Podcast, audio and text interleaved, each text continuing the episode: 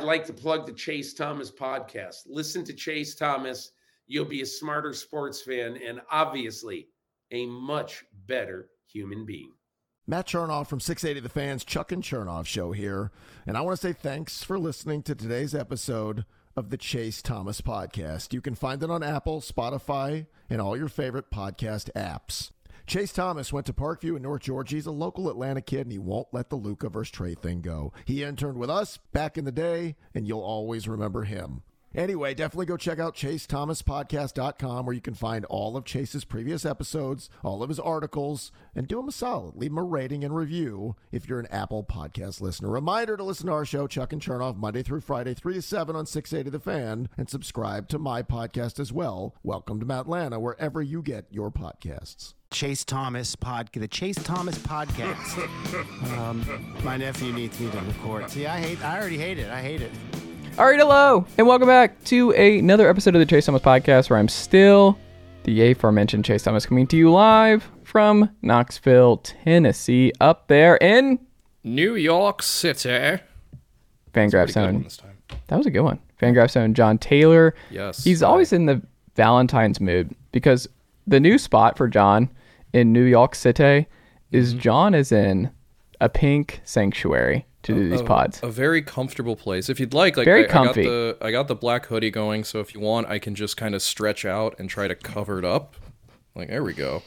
That's I, I feel really bad for anyone who's throwing this on and their first immediate image is me going like full Buffalo Bill with the like mm-hmm. oop, and I just ripped out my own headphone and doing this. We're off to a banger of a start right now. youtube.com slash chase thomas podcast to see this and i might have to capture that still of jon just puffed out with the, Just- with the I- I- making myself bigger so that predators stay away. you look like a what is the animal that does that is that a I lizard I feel like there are lots of animals that do that. well what's the thing. one that's like face springs out isn't it some kind of lizard you know what i'm talking about where it like You're puffs about out that the, the body stays the same Like but a- it like like the horned lizard? yeah i think that's maybe what it is frills? yes that's what I know there's of. one that like weeps blood or something. We, again, off to just a banger of a start right now. hold on there's nothing more just baseball than uh lizards weeping blood jon is it a baseball podcast if that's not what we head on to start things off Not really. No. I mean, I'll, I'll, I I know that anytime I listen to Effectively Wild or Mm-hmm. any of the Athletic's MLB podcasts, you know, I'm always thinking to myself, when are they going to talk about the lizards that shoot blood from their eyes? Everyone's talking about. People are talking. Mm-hmm. You're hearing it more and more, and we're going to be considering it very strongly. We are. Um, well, Jon, don't forget, Yes. folks, you can uh, listen to Jon and I. We're on a different day this week, usually on Tuesday nights uh, each week uh, during the Major League Baseball season, but y'all are getting this on a Thursday morning. A different setup this week, but uh, great nonetheless. And uh, MLB pods with Jon each week at this very time. So check that out uh, for all the good Major League Baseball folks. If you are a first time listener, look out for Major League Baseball conversations um, on Wednesdays, generally speaking, but Thursday this week. But check that out. Find Jon uh, on the Bad Place at J. Tayler, uh, myself at Chase underscore Thomas. Um, email us if you have any Major League Baseball questions you'd like us to answer on the program, anything like that, you can email us, chase Thomas podcast at gmail.com. Like I mentioned at the top, email or uh, YouTube. Yeah, we're on YouTube, shorts, TikTok, all that kind of stuff, all at Chase Thomas Podcast. So like and subscribe, all that good stuff. And then, of course, if you're an Apple Podcast listener, sub, uh, Spotify, any of the big ones, leave us a rating and a review. Tell us what you like. Jon and I talking all things baseball. Anything positive, no negative feedback. We don't want Negative. it. I don't, Like I a- don't want to hear your complaints and your problems, people. Like I, I, I don't. I don't care. no, Don't tell me bad things. just do positive stuff. Yeah, we're here to positive this is, show. This is a family podcast, except for all the times I swear. You're still one of my dad's favorite, Jon. And, Well, that's uh, good. story. I, Yeah. I'm glad that my potty mouth has yet to lose me uh, fans and listeners. It's funny. My dad, like, I'll see him this weekend, and he, God bless him, but he like has like a ranking system in his head, and he'll like tell me who's the good ones, who's not, like who he's fans of. He'll just make sure to let me know who he likes and who he doesn't. Um, or this week he'll like even tell me, mm, not your best stuff, or just really great stuff. Um, He's, and- he's out there uh, watching the tape, Mm-hmm. grinding, uh, you know, trying to keep you on on the on the straight and narrow. I like it. Yeah, that's that's what being a good dad is, right? Just Yeah. being uh, being brutally honest. It's about, it's about watching tape and grinding. Yes. yes, that's what we love on this very program. Jon, um, Well, Yes. ML gra- MLB offseason grades. I want to start here real quick. So, um, we're done. The offseason's over. All the big signings are over. Spring training has begun. The the photos from beats, the poorly focused, weirdly smeared lens Mm-hmm. shots of random dudes you can't identify working out in backfields in Florida and Arizona. Mm-hmm. Best time of the year, honestly, just to to see Bob Nightingale tweeting stuff that is just badly blurred and you don't can't really tell what it is. I think my favorite was um, MLB invited all the uh, the reporters based out in Arizona, and I guess both Arizona and Florida. They did one in, in, in Arizona and then another one in, in Dunedin, where the Blue Jays do spring training, to go over the rules to to show the the new base versus the old base because the new base is bigger. And I think the one I love most because like every every beat writer tweeted a photo of the base um, because I guess they were they all felt obligated to. I, I enjoyed that Bob's first attempt was a photo of just the bigger base without the smaller one for any context. It was just here's the new base, and if you didn't know any better, it is exactly. I just he, he never misses. He, he never ever misses. Uh, 10 out of 10, no notes. Uh, no notes on those tweets and those pics. No notes at all. Um, well, Jon, I want to do the big ones and the little ones. So I have a couple that I have outlined here. Okay. Start with the negative. Okay. There were a couple F's and a couple D's in this one. Okay. The obvious ones we don't have to hit on. Colorado Rockies, F. Yeah, I mean that's the the Rockies should have just a permanent F on their offseason until and unless something changes. So Literally the worst grade. Um, so shout out to them. Uh, well, they they did they did literally nothing this offseason, they signed Brandon Suter or Brent Suter, which is just Nolan so, Jones, It's so Jose cruel. Urena. It's so cruel to put Brent Suter on the Rockies. That dude throws 84 miles an hour. Like making him pitch in Colorado is so so cruel. yeah, not great. Not great, Bob. The White Sox, F. That's very well deserved. The Reds, an F. Also, I mean, it feels weird to grade the mm-hmm. Reds offseason because they're not trying actively mm-hmm. right now. Although I will say, I feel F is a little strong. I would have gone with a D, but I think mm. that's mostly because I I actually like them adding Wil Myers because I think mm-hmm. he's his bat will should play really well in Cincinnati, and I think if nothing else, they should be able to get a decent return for him if they move him. But I mean, ultimately, the D is just the gentleman's F. So Exactly. Um, I had a, bro- I think I never got a D in school, but like if I had to, like a C or an F, I'm taking F. Or a D Yeah, or an okay. F, excuse me. I'm just failing because then it's Yeah. just like, hey, I failed, I messed up. But like a D I- is like, A D is kind of embarrassing. A D Yes. is like an F at least is like you just straight up failed. A D is Yes. like you weren't even capable of failing. yes, Like you you you weren't good enough to get a better grade, but you also weren't dumb enough to fail completely. Like yes, if you're gonna get a D, you might as well just not show up for like if you feel it in your bones Yes. where it's like I'm gonna get a D on this thing, get up you get like leave. a 54 in a class and you take the final because you're like, I might be able to salvage this too. Like, I- what, what are you doing? Just skip the final. You the failed one- this semester. The one positive of a D is that at least when I was in college, the pass Mm. fail uh, divider grade was a D. I remember Mm. because I was taking a class my freshman year that I both lost interest in, in part because it was a class on a seventh floor of a building that was more or less a walk up. Mm. It had an elevator, but the elevator was old and tiny and and slow, and so it could only hold like four or five people. So you're doing seven flights of stairs. Yeah, so that very quickly became a problem for 19 year old me. And on top of that, it was a subject matter. I think it was a philosophy class where I just I just lost interest very fast. So eventually, I went to the registrar's office to change my grade to the, or to change the to a pass fail grade because I, I it wasn't a major requirement. I didn't need it for grad. I was just like I just don't want a literal like D or an F on my record. And I remember asking them, uh what is the what is the threshold for pass fail? And the way the person at the registrar's office phrased it i'll never forget was you get the d you get the p. Like you get the d you pass. And let me tell you the feeling of going into the final exam knowing i had beaten a d average and just sitting there with that final exam and then like halfway through going yeah, wait, wait, you know what? This doesn't matter anymore and just like scribbling something out. I was the first person to finish that exam. Very proud of myself to walk out of there and be like nothing matters. So it, the one there is one way in which a d is actually a good grade to get. This reminds me of Road Trip. I think that was uh, the classic late '90s staple. Um, Yeah. Tom Green, where he's taking a philosophy class, and that's what he's trying to do, and he has to learn philosophy and No, the whole um, car, the bus ride back to because campus. the the main character that is Breckin Meyer, right? Yes, it is. Yeah, and so he has an exam he's trying to pass, but then the shisty weed smoking guy Yes. is like, I can teach you philosophy, and he does it by by Professional presenting it- wrestling. yeah, with through through the lens of professional wrestling, which I always kind of liked. It was like, oh, that's actually kind of clever, honestly. And then he passes, and there you go. Uh, not spoiled the 1998 hit Road Trip. Yeah, but I was gonna say, starring Tom Green, briefly Andy Dick, um, Breckin Meyer- uh, Stifler's in it. Um, Stifler's in it. He gets a prostate massage at one point. He does, and it ends up becoming his kink. Uh, Yeah, what a, what a movie! What a movie for impressionable youth. It's a good movie, though. It's, a fun it's time. A fun time. Very It's a fun time. banger. They don't make movies like that anymore, folks. Like, let me tell you, like, no good comedies where they don't have to mean anything. It's just, I laughed for an hour and a half. That's what I wanted. Just a, a light, just funny comedy. Where, You where are they going? giggles.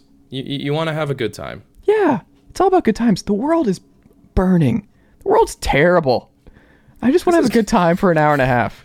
this, is, this, is a, this is a dark episode right now. All I want is more road trip, uh, road trip movies. And do you know a fun fact that you never knew you needed to know? Do you know who would have played Tom Green's character if Tom Green did not take the role? Who was down to? Uh, I, I'm hoping it was someone like Robert De Niro or like Jeremy Strong from Succession, like um, Jim Belushi, like a, a really, really method Daniel Day Lewis. I really would have enjoyed that. Who, who was it though? Zach Galifianakis. I could see that. Yeah. Um, I think he would have done quite well with that role, but still, I'm still out here hoping for the alternate universe road trip with Daniel Day Lewis. That would be a lot of fun. That would be fun. He needs to do more comedies. Um, we get it. You're great. Uh, the Los Angeles Dodgers and the Giants both got D pluses from Dave Schoenfield, which jumped out to me because I was like, "That's harsh, man." I don't is- know D plus. So I, I, two? I think that's harsh for the Dodgers, but I also think it's understandable because they really didn't have much of an offseason. And truthfully, if their plan for this offseason was in fact get below the luxury tax uh, threshold, then they failed. And granted, they failed because Trevor Bauer's suspension got reduced, and there wasn't really anything they could do about that. But at the same time, like that's also why you don't make a plan of, well, if this exact thing holds exactly the way we need it to, everything will be fine. Like I, I can understand that if you're, especially because LA, uh, and we we've talked about it, has that you know that that uh, expectation of well this is a, a world series contending team that's won the division like 19 straight years. Like you know that's not a team you expect to set spend an entire offseason going eh.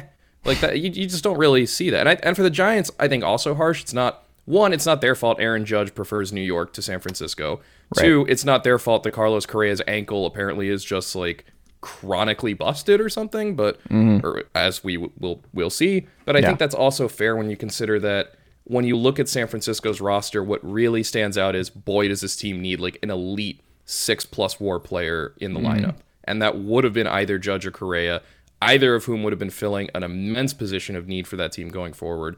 So I, I think if you like, yeah, again, like it's not necessarily the Giants' fault that they couldn't close the deal with either of those guys, but it definitely does impact their roster. And I think, you know, a, a Giants team with either Judge or Correa is right there in the NL West con- in the NL West conversation. A mm-hmm. Giants team without them, that's a wild card team probably, and that's obviously a huge, huge difference.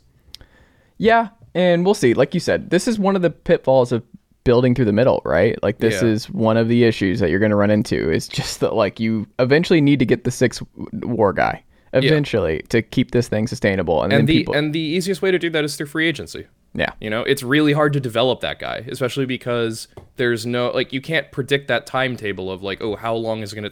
Whereas like when a guy like Aaron Judge comes on the market, it's like, oh yeah, just here's money. Yeah. Again, the well, it's also you won't be drafting high enough to get those kind of in because you're winning enough games that you're not going to get one of those top three, top five yeah, difference and, and, makers. and trying to build an MLB team through the draft is just really brutally difficult. Yeah. This isn't the NBA, obviously. Like, it's not even the NFL where it's like you land the franchise quarterback, and you can kind of just you know build off of that with baseball. It's like mm-hmm. you, that just does not really happen. Like you see, you know, I, I'm granted. Like I think it like you gotta if you're a Nationals team that manages to land. Stephen Strasburg and Bryce Harper back to back, or if you're an Orioles team that lands the best catching prospect since Joe Mauer, like that's one thing. But yeah, I, I, I can understand. I, like you said, they're harsh, but I can also understand why both teams end up with those grades because it really was ultimately an offseason that I think both fan bases look at and go, well, that wasn't exactly great, was it?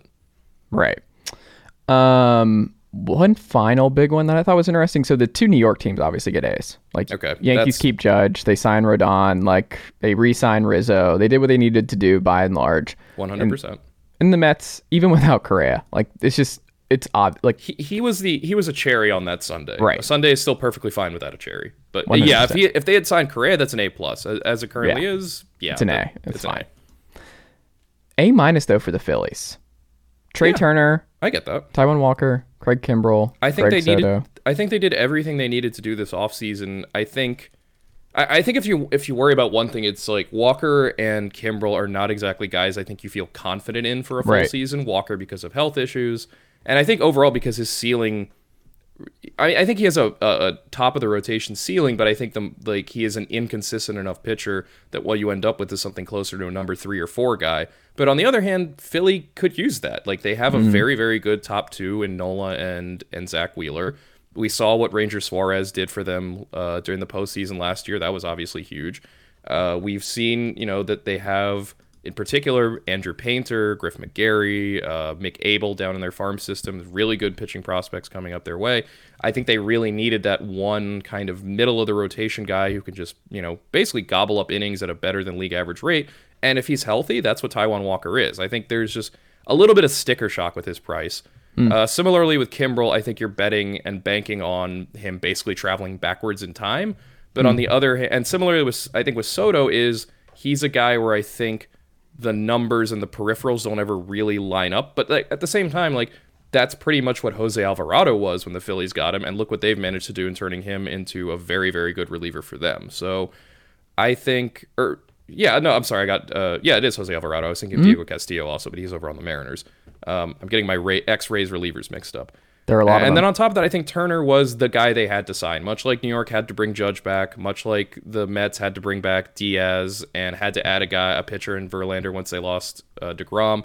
I think you know shortstop has been a, such a bad uh, hole for the Phillies since Jimmy Rollins left. The, you know he makes that lineup longer, he makes it deeper, he gives them an immediate uh, run scoring threat at the top of the lineup, a real big speed threat that that team has not really had in quite some time.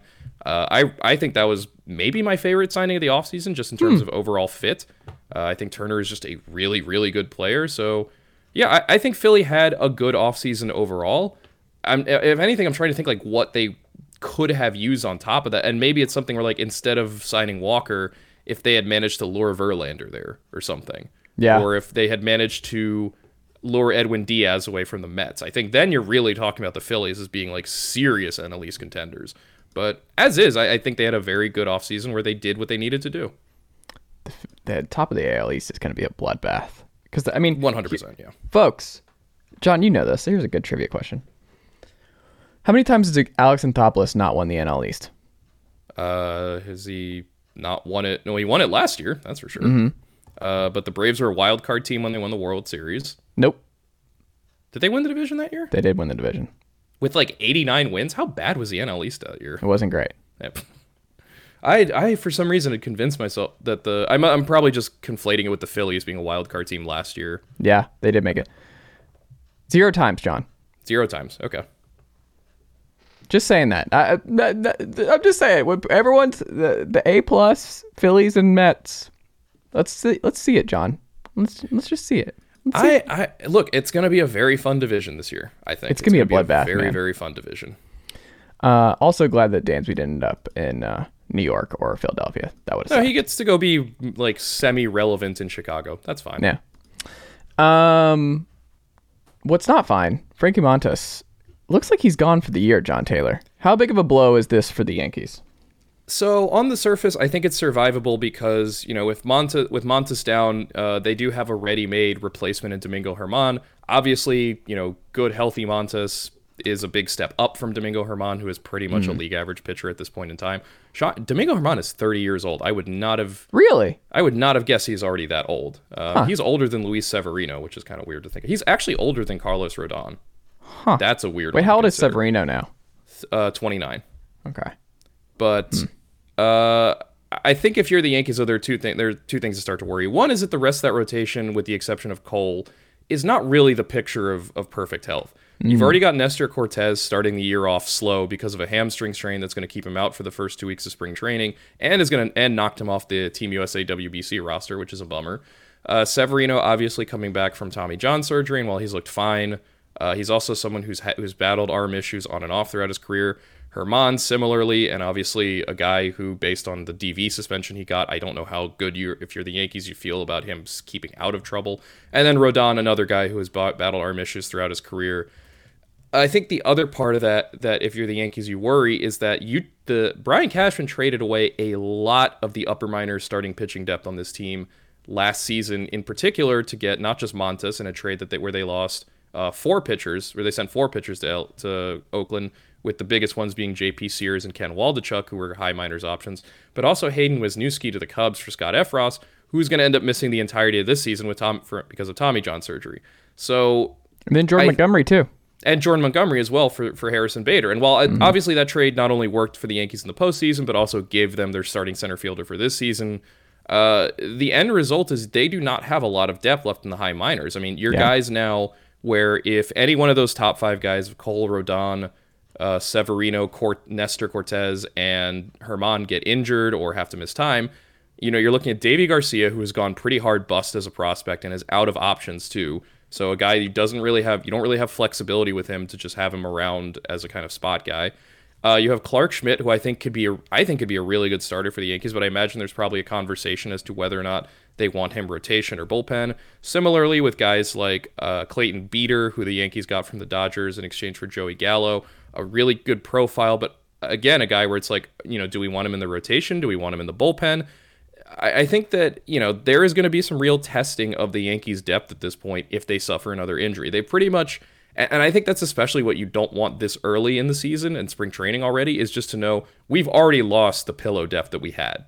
You know, Domingo Germán was supposed to be the sixth starter. That was, you know, the guy where it's like, hey, if anything happens to one of our starters, at least we've got Domingo Germán. But ideally, that's not something, that's not a, a tool you have to reach for until at the very least the season actually starts. Now you're already looking at a, at a, at a situation where we are only five starters deep now. Mm. You know, there really is not a sixth guy anymore. And if it is, it's it's either Deivi Garcia, whose prospect stock has taken a huge dip in the last two years, or Clarke Schmidt, who is again a very good pitcher, but certainly I think the Yankees would prefer having and it's not, and again, even if he's now the number six, there's not really much of a seven behind him. At that point, you're talking about guys like Randy Vasquez or Jhony Brito or or Rule Five pick Matt Krook, where it's like you know these are perfectly fine pitchers, but they're not guys I think the Yankees want to be throwing out uh, to make starts, especially given how tight this division is going to be between them and the Blue Jays and the Rays. So it's definitely a blow for them. I don't think it's the kind of thing that ruins a season, but upper minors pitching depth was a real uh, issue for the Yankees going into the season, and they're already going to have to start fi- like figuring out well how much of it do we already do we have because we're going to need it sooner rather than later. Because again, I don't think you can realistically expect that quintet of guys to make it through the season fully healthy. And again, Cortes isn't fully healthy right now. He might get off to a slow start because of that too. So it could be a problem for the Yankees, and I also think it's going to mean one. I, I'm sure Cashman is probably pretty irritated that Michael Wacha just signed because he was Yeah. definitely the best starting pitcher left on the market. Even though I think he would be a catastrophic uh, mistake in Yankee Stadium. But I also think, and this is also a potential issue for the Yankees, it puts them in a position where throughout the season, depending how it goes, they're probably going to be connected to pretty much any available starter that comes onto the trade market. And that's been a that's been a place where Brian Cashman has really really struggled. You look at the guys that he's added over the course of the last like 10 years in deadline deals, uh, Montas, who basically didn't pitch and it may at this point never end up pitching for the Yankees, really. Andrew Heaney, who was a mess. Lance Lynn, who was ba- ba- barely average I forgot time Lance Lynn was a Yankee. I know, right? Uh, Sonny Gray, who also just Yeah. did not work out. You know, it, it- it's But they definitely could also cons- trade back for him. I feel like that's a possibility. you trade back for Sonny Gray, or you because wasn't Jabba a Yankee twice? Am I misremembering that? Possibly. But Yeah. I, I think what I think especially now the issue is if you're relying on Brian Cashman to get a starting pitcher trade right, he has not done that very well in recent years. And so I think that's also a worry for the Yankees is look, like our deadline deals last year were really did not work. Like they really did not pan out. Like between Montas, Benintendi, Effross, you know, none of these guys really contribute. I think you could argue that Lou Trivino is probably the most impactful deadline addition the Yankees made, which is not presumably what they had in mind. And now they're in a position where they might have to do this again this this summer. And so Is Cashman already texting Kim Ng? He's like, all right, Johnny Cueto now. Johnny Cueto. well, again. I, I imagine Cashman. Y'all aren't winning the the NL East. You know that you're like, uh, Kim. I appreciate you. You always have a job here in New York. Um, I don't think you're going to be employed by the Miami Marlins this time next year. Just, just Kim, do us a solid. Yes. Uh, yeah, I, I think especially too, it's got to be frustrating for Montas' injury to be timed now because again, like you know, if this had happened six weeks earlier, maybe the Yankees are making a move for Pablo Lopez, you know, or whoever Yeah. else it happens to be. So they'll still be fine. Like the sky's not falling. The Yankees No, do and- this for and- whatever reason. Like we, I feel like we get nervous about their rotation every year. It's like this doesn't feel deep. It feels very injury prone, and then you're like, oh, the offense is just going to win so many games. Like, and that's the off- thing, like. This is uh, Montas is a good pitcher, but he's like it, this is a very very different conversation if we're talking about Gerrit Cole or Carlos Rodon's. shoulder Gerrit Cole, there's the emergency. Like, oh, this is bad, bad. Yeah, Gerrit Gerrit, losing. Gerrit Cole is one of those like that is significantly bad. Like you missed the postseason bad. Yeah, Montas is one of those things where it's like you can survive it, but it's an Mm-hmm. early test of depth for a chunk of the Yankees roster that do- that doesn't really have that much depth left after the trades that they made last year. Can we call? There needs to be a, a name for the sixth starter. It's is it the Huascar Ynoa spot? Can we call it that? Just the all time great. Like you'd never feel great about him in the t- in the five, but you're like you want him as your sixth. There's no one better than Huascar Ynoa. I mean, I think if you asked Yankees fans, that's how they feel about Domingo Germán, which Yeah. is you know that's a that's not a guy we really want to count on every fifth day. yeah. But he's also a better option to fill in for starts than pretty much anyone else we can dig up out of anywhere. Like again, like would you rather have if you're the Yankees, would you rather have Domingo Germán or Michael Wacha? I think you'd rather have Domingo Germán, and I don't Right. think it's really all that close either. Um, Jon, Yes, new rules coming in. You mentioned the the new bases, a little bit bigger. they're bigger Uh, now. They're a little bit bigger. Yeah, it's just like when you saw the individual, you're like, whoa, and then you see it side by side, and you're like, okay, this is not it's really. not that big, but yeah, it's, it's a little bigger. Yeah. Um, but of all the new rules coming in, pitch clock, the new bases, Mm-hmm. the runner on second staying permanently uh, in The extra zombie innings, runner remains. the zombie runner remains. Wasn't that Dan Szymborski who coined that one? I believe I believe Dan is the one who owns the internet. Uh, what's it called? The internet Copyright? copyright, on that. Yeah. Um, of the new rules that are going to affect this year, two different Yes. questions for you. First one, what is your personal favorite? Hmm. And two, what do you anticipate fans complaining about the most of all the new rules? So I think I don't know if favorite. Hmm. Trying to. I, I, I like that the the pick off that they're going to be just fewer pickoffs now. Not necessarily Yeah. because I think pickoffs are a bad thing, but because I think it's going to drive pitchers like Max Scherzer completely insane. Like I've also said, like the pitch clock is going to drive Max Scherzer completely insane.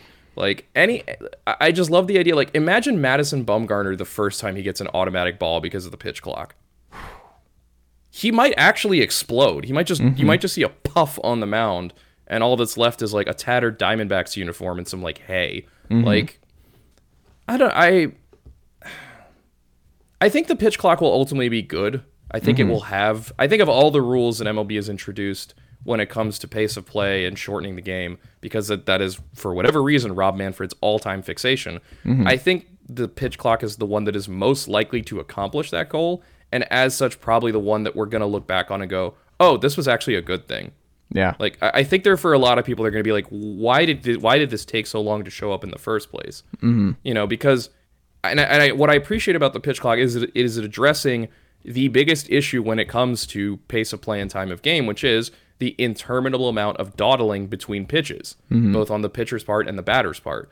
And what I'm gonna find really, what I find really interesting about is gonna be seeing the knock-on effects of that, not just like, oh, the automatic ball or the automatic strike if you don't get, you know, back on the mound or back in the boxer in a set amount of time, but the idea too that like pitchers are taking this time in between at in between pitches because of the hyper velocity they're throwing at, because of the need to ramp up, because of the need to like every pitch is like maximum effort, or maybe not maximum effort, but you know when you're throwing 95 on the regular, you need a little bit of time for your body to recover and rest, and then do it all over again.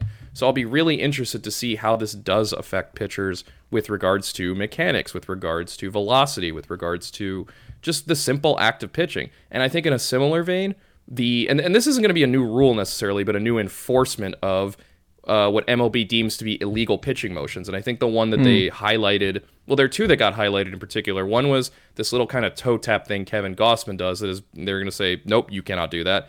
The big one, I think, is the Astros Luis Garcia and his rock the baby motion. That is now a fully illegal motion. So I'm going to be really interested to see because this isn't going to affect every pitcher. I think there there are many many pitchers whose motions are completely by the book who will never ad- have any issue with this new balk rule or the new uh, the new enforcement of the balk rule. But for guys like Garcia or for Gausman, you know, where their motions are you know, these guys aren't doing this in their motion because they they just want to be funny or whatever. They're doing it because you know, Garcia said like I do that in my motion because it makes it more easily repeatable you know, which is tenth is is very important for him to be able to throw strikes and be an effective pitcher. So when you're losing, you know, that ability to just reset your body at the pace at the pace you want, when you're losing the ability to, you know, have a delivery that makes sense for you if baseball is now deemed it uh, you're but you're coming off the mound for eh, which I also think eh, the balk rule is probably one of the least un- well understood rules in baseball in terms of like the individual person's ability to spot it and say that's a balk, that's not a balk. So I'm also mm-hmm. looking forward to that particular bit of objection. Uh, of it, there's going to be so much courtroom drama. I feel like with so many of these rules, that's just going to be so unnecessary. But the, the other part of it is I don't think the other rules, and, I think I know we're going to talk about because uh, you know you want to talk about the Tom Verducci piece on. Well, this kinda leads the into it, yeah. I don't really think the, sh- the end of the shift is going to make much of a difference. I really just don't see it. Like the kinds of guys that were hurt the most by the shift were plotting lefty sluggers. Yeah. And like those guys are just going to try to hit the ball into the seats anyway. Like the taking the taking away the shift is not suddenly going to turn Carlos Santana into a 350 hitter. You know? Which I, I also find funny too that, you know, and uh, apologies if I'm just jumping way ahead on this, but like No, this all it, it blends. The Verducci piece blends with it because he wrote Yeah. about extensively at SI about um, the basically the death of the left-handed hitter uh, since the shift in the last couple which years. I think is only the case if you look purely at batting average, which I want to hmm. say, I know batting average is important. I know it is a stat that people hang on to. It's still a, a forward facing stat in baseball. Like it matters. But like, here, here's something I want to know. Hmm. Here are the weighted on base averages for certain left handed hitters who face an in. And I'm just going to tell you the weighted on base average and the percentage of shifts these left handed batters face. Hmm. Kyle Tucker saw a shift 91% of the time last year. His weighted on base average was 336. Kyle Schwarber saw a shift 90.5% of the time. His weighted on base average was 365. Matt hmm. Carpenter saw a shift 89.5% of the time. His weighted on base average was 468 in against the shift. Max Muncy, 89% of the time, a 331 Woba. Shohei Ohtani, and, and I want to point out Ohtani specifically because Verducci mentions him as someone who's been adversely affected by the shift. And oh, can we only imagine what, what Shohei Ohtani will be without the shift? Shohei Ohtani faced a shift 88% of the time last year, and he still had a 365 weighted on base average. The shift is not killing these guys. If you're a hmm. good hitter, you're just going to hit over the shift. Yordan Alvarez faced a shift 88% of the time. His weighted on base average was 435. Hmm. You know, take getting rid of the shift is not going to change anything for those guys. They were good hitters before the shift. They were good hitters with the shift. They will be good hitters after the shift. Maybe it's going to do more for guys like you know, I, I, Rougned Odor is not on a team right now, but for a guy like Aaron Hicks, maybe, or or Will Benson, or uh, a, I mean, Joe, oh, Joey Gallo strikes out too much. But that's also kind of the thing. It's like the guys who are struggling. It's not because of the shift. The shift is just one piece of why they are struggling. Like the shift didn't ruin Joey Gallo as a hitter. The fact that he strikes out 35% of the time is Joey Gallo's big problem as a hitter. The shift swallowing up a few like lazy ground balls, that that's not really okay. Let's say five of those lazy ground balls that would have been hits last year now become hits. Hmm. What what is that in terms of a batting average jump? Three points over Yeah. the course of a season? Four points? Look, I Do think think there's it changes the, the approach of the approach of the plate for a lot of these guys though? No, because I don't think a lot of these guys changed their approach in the first place. I think hmm. there were hitters who were good enough to be like, well, if there's a shift in front of me, whatever, I'm just going to hit a ball over it because that's how you beat a shift. Hmm. And the guys who weren't good enough to beat a shift, I don't really think that getting rid of it is that's not going to solve all their problems. Again, like I I don't think that if you couldn't if you could not adjust to the shift, I, I can see how it it obviously hurt you as a hitter, but I don't think it hurt you so significantly that getting rid of it is going to re is going to rehabilitate you or revitalize you as a hitter. You know, it feels like guys, they really want to get more balls in play, right? Like that's the goal here. Is I think and I- ultimately. which I think is understandable and fair because this game has be, has uh veered very sharply in the direction of strikeouts, walks, and home runs. We are very Right. much a three true. It is very much a three true outcome sport, and I can understand the league being like, yeah, a game where you go 25 minutes in between anything but a strikeout or a walk happening. Yeah. not the most entertaining product for the fan in the stands or watching on TV. Mm-hmm. But at the same time, again, like I don't really think adding a few, and I, I will say, I think there is a certain aesthetic appeal to a ball that is hit really hard right up the middle being a base hit. For like a Mm. Yeah. hundred years of baseball, that was just a kind of cardinal like belief that you could hold was like if that if when you see a guy hit his ball square on the seams right up the middle, your brain immediately goes, oh, that's a hit. Yeah. And I think it'll be good to get that back. But I think That slaps, Jon. Bring back the sharp liners up the middle. they they're great. They're so they, and those are an aesthetically valuable part of baseball because that's I mean that is a quintessential like Juan Pierre hit. 9,000 of those in his career. But that's the thing like the dudes who just make their living slapping balls to the right side like the getting rid of the shift really isn't going to change that much, you know? It's Yeah. I don't really think that the solution to baseball's problems is every now and again we get a weak ground ball through the right side. Mm-hmm. Okay, I don't I don't know how much that really gets. I think that's why I think ultimately something like the pitch clock is going to be far far more impactful because that's every single pitch. Yeah. The the, the absence of the shift really is only going to affect a small percentage of hitters. Because mm-hmm. again, the guys who are good hitters already, the shift wasn't really impacting them that much. yeah. You know, like I, I, I granted a 336 woba for Kyle Tucker, that's not great. But at the same time, he's not running a 150. It's not like the shift completely destroyed him as a hitter, or Yeah. or Yordan Alvarez, or Shohei Ohtani, or Corey Seager, or any of these other big left-handed sluggers. Like they still were very capable of hitting the ball hard and getting and getting production out of it, even with an overloaded infield. So It will be nice to not see them look at the card though and be like, all right, we got to move over this way. Like that would be nice to be like, all right, we got to move. Like this guy's up. Like they look at their card and they move over. Like that'll be nice. We were like, I do what are we think- doing? This is so weird. I do just find it strange though that you know because baseball has never really been in the business of legislating strategy out of the game. Do you know Yeah. what I mean? Like usually the game has just uh, has just the pitchers adjust, batters counter adjust, batters adjust, pitchers counter adjust. The league essentially maintains a sort of uh, natural equilibrium, if you want to call it that. But you know, I again, I can understand MLB's desire for more action, more balls in play, mo a game that looks something closer to what we grew up with and Yeah. what folks older than us, you know, watched in their time, and something that might be more appealing to a younger generation that wants this. Ma- but again, I also don't know. And like, granted, I'm not a Zoomer, you're not a Zoomer. You know, mm-hmm. otherwise this podcast would be would sound really, really different.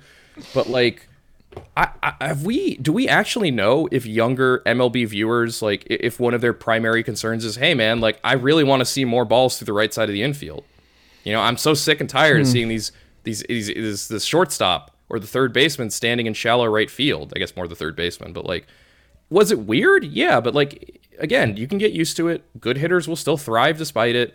It's just one of those things that feels like a, a very desperate attempt by MLB to try to fix something when the core issue is it and I've said this before and I'll say it again the core issue with baseball isn't so much shifts you know the lack of balls. It's the fact that every pitcher throws 95 with a disgusting slider now. Hmm. And that pitching is super far ahead of hitting in that regard you know hmm. and that hitters have not yet been able to find the counter to find the balance now that pitching is such a highly developed border like not even borderline a pure out scientific thing where you can design your pitches in a lab and figure out the correct sequencing and tunneling that makes them the most effective. Like that is so hard to combat if you're a hitter. Hmm. And like yeah the shift hurts you in that regard. It's already that it's already so hard to get a hit. Like having the shift there is like oh come on man but again i i don't think that the game fundamentally changes in terms of how it's played until and unless you address the fact that pitching is hyper dominant right now and that's not a shift thing. Again, that is everyone throws a super powerful fastball that they know how to execute perfectly at the top of the strike zone with absolutely disgusting secondaries on top of it. You know? This is the best pitching that baseball has ever seen. These mm-hmm. pitchers now are the best who have ever been in the game. And which is great. I love watching great pitching, but it does mean you're going to get a game a la like the late 1960s that is just less offensively focused. And I don't necessarily know that the shift that banning the shift gets rid of that. I do think the pitch clock will probably have more of an impact on on that than the shift because it is going to do stuff like force pitchers to to put more in reserve. And that also may mean that we get starters who since they're not trying to empty the tank at 4 or 5 innings, they know they have to keep something in reserve because they don't have as much time to, you know, collect themselves, take a breath, like get their energy back. Maybe it's going to mean, "Hey, all right, I'm executing at 85% effort, but that means maybe I get an extra 3 outs out of it. Maybe we get starters going into the 6th inning again." Which is also would be a big help toward getting offense levels back up because part of the problem with pitching isn't just that starters are really good it's that relievers are borderline unhittable right now Yeah. and if you're an mlb hitter you are seeing you're seeing the bullpen every single night you're seeing nothing but dudes who throw ungodly stuff every single night who are just Yeah. impossible to hit off of anything i think that reorients baseball toward a place where pitchers just cannot go max effort anymore and and where starters just by default have to be in the game longer and i think the other uh, the other rule that comes That'd into be play fun here to legislate. Like, no matter how much you're getting pelted, like, insert Orioles pitcher name here, you have to make it through the sixth Yeah. inning. Like, And you're not the- allowed to leave. Which I think the other new rule that plays into that here is banning position players pitching unless Yeah. a certain runs threshold has been met or you're in extra innings. Which, again, weird. It- It's just kind of weird to think that like you have to legislate things out of the game. Similarly with uh, the the zombie runner in extra innings, that you're just not going to let a game go until its natural conclusion. You're just going to force it to end essentially. Um, but I, I understand it because I understand that the desire here is to try to make a game that looks something closer to the game that we are used to. And I think over the last few years, with the sheer number of relievers, with how many, uh, with how hard starters throw now, with the shift, with seeing so many position players pitching, I think I think it probably started to feel like this, like they, it just wasn't baseball anymore. But which I think other people made that point. I saw Joe Sheehan tweet somebody to the effect that the baseball that was played in 2019 is another universe at this point from the baseball that we're going to see in 2023. Hmm. You know, and I think I've said this before too. What kind of worries me about MLB's like uh, fixation on rules to change the game to make it look the way we want to change it, you can't control or guarantee that the rule is going to do what you think it's going to do. You know, there are always, always unintended consequences and side effects to this kind of stuff. And I and I worry that baseball has not put enough thought or effort into well, what is the game going to look like if we do this stuff? Instead of just being like, well, no, let's just let's just make it shorter, make it shorter, make it shorter. We people clearly don't want to watch three hours of baseball, which I, I would argue plenty of people want to watch more than three hours of baseball. I like watching more than three hours of baseball, but you know, it, I, I'm sure if we manage to get Rob Manfred on this podcast, and I know you, I know he's just dying to, to jump on the phone with us. You know, he would say something to the effect of, "Oh, kids nowadays with their TikToks and their Snapchats and their uh, Be Real and their whatever else the kids are using, like they don't have the attention span. So we got to make sure the game is dynamic and fun." And it's like, yeah, but what is that? What does that do to the baseball itself? What does that do to the actual sport? When you keep monkeying around with how juiced the ball is, you know, whether or not it's going to be a home run ball or a dead ball this year, like you're not fully like you're not taking into full consideration all the ramifications of this stuff. You're Yeah. messing around with the game to try to get one intended uh, end result, not realizing that you can't guarantee that intended end result. There's no way to do that. And so I'm really, really curious to see how this is all going to work out for MLB now that they are just now that the floodgates are essentially open for we're going to make this rule change and this rule change and this rule change. You know, and especially because we're the the pitch clock one. And all the others, like the players were on board with. The pitch clock was one they were very clearly not on board with, and it didn't matter because they didn't have the votes in the in the MLB Joint Committee to get it to, to get that not passed. You know, mm-hmm. so I think that's also going to be interesting to see going forward too. Is how many of these rules actually benefit the guys on the field? You know, what is the impact on them going to be? All of which, all of which is one big TBD right now. It is. And look, we'll see what ultimately happens here, but I think it's just it makes it more interesting. It it makes like I don't know how the season's gonna go. I don't know what the ball's gonna be like. I don't know. I wonder how many steals are we're gonna see uptick. We're, I wonder how long pitchers are gonna go. I there's and a I lot more imagine that unknowns, has- which is that fun. has to be so frustrating for players too, though. Yeah. Not to know like going into a season is the ball going to be normal or not what's Mm-hmm. it going to be like with the pitch clock you know how are these bigger bases going to impact stuff Yeah. like they are obviously all going to have impacts but to have no real idea of what the sport's going to look like with all these changes is a little bit concerning to me to say the least for sure. Uh, Jon, last thing here. Uh, Mr. Peralta signed with the the Dodgers to wrap up their outfield depth. yeah i was going to say to, to put the cherry on top of their d plus sunday I we had to end with it, man, because it's like right before the start of the spring training, and everything else, they just signed Peralta, who became like a kind of a fan favorite in Arizona the last few years and kind of resurrected a career. Seems like a, a good baseball guy. Like he grinded. he was a pitcher originally. Wonderful story. An indie Yeah. league guy. He was was like working at McDonald's before, like during while he was playing indie league baseball. Yeah. Never had you never would have assumed that guy would turn into a major league player. He's he's an awesome awesome story. Just a long term bet, not even just a major league player, like staying power, like Yeah. in his thirties. Like He's- he is, dude is going to be 36 this year. That's it's Yeah. really wild to think about. and he's a pitcher. He debuted in Major League Baseball as a pitcher, and is now very much not a pitcher. He's a solid player, but it looks like he's going to be at least platooning um, at one of the spots. Like center field, probably not. It's probably going to be Chris Taylor, right? Like we're assuming I Chris would Taylor. assume that center field is Trayce Thompson Oh. because I think the Dodgers. I think Chris Taylor is going to be a guy that they're going to have to plug in all over the place. Hmm. You know, I think he's going to be a guy that they're going to need to put at second sometimes, maybe at shortstop, maybe in left field, maybe in right field, maybe in center. It's just going to depend on what the Dodgers given uh kind of lineup is. What what kind of concerns me about the Dodgers is, and again, I, we've talked about this, but you know, obviously Peralta does not meaningfully change the calculus for them. You know that that's not a guy who moves the needle in any real way. Look, but I'm just looking at the back half of this lineup right now. so it's it's it starts great. Mookie Betts, Freddie Freeman, Will Smith, Max Muncy, fantastic, wonderful. No notes, no comments, perfect top mm-hmm. four. Then things start getting a little hairy because then you got mm-hmm. JD Martinez, and that dude looked powerfully washed last year, to use a Zoomer term. Mm-hmm. Um, then you get Gavin Lux, where I think we all pretty much agree that Lux has the potential and the tools to be a great hitter, but it hasn't really happened on a regular basis. And at the same time, they're trying him at a position that we're not really sure he can play, or Yeah. at least that he can play long term.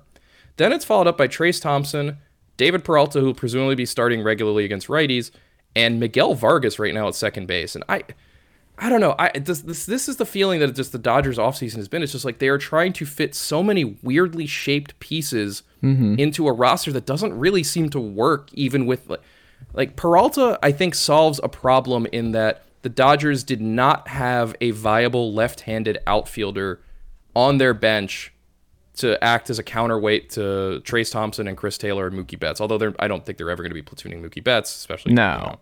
But at the very least, That's they some galaxy brain stuff. We're like before it. it would be mm-hmm. awesome but before signing david peralta their backup left-handed hitting outfielder was jason heyward that's not a position you want to put yourself in if you're the dodgers is relying on heyward to be taking at least to me starting what at least four or five games a week I mean, if- assuming that you do not want- last year, I thought he was going to retire. Like, and that's but that's the thing it's like you're you're banking so much like peralta's a guy who looked finished when he was on Yeah. the rays there did not look like there was anything really left in the tank at that point.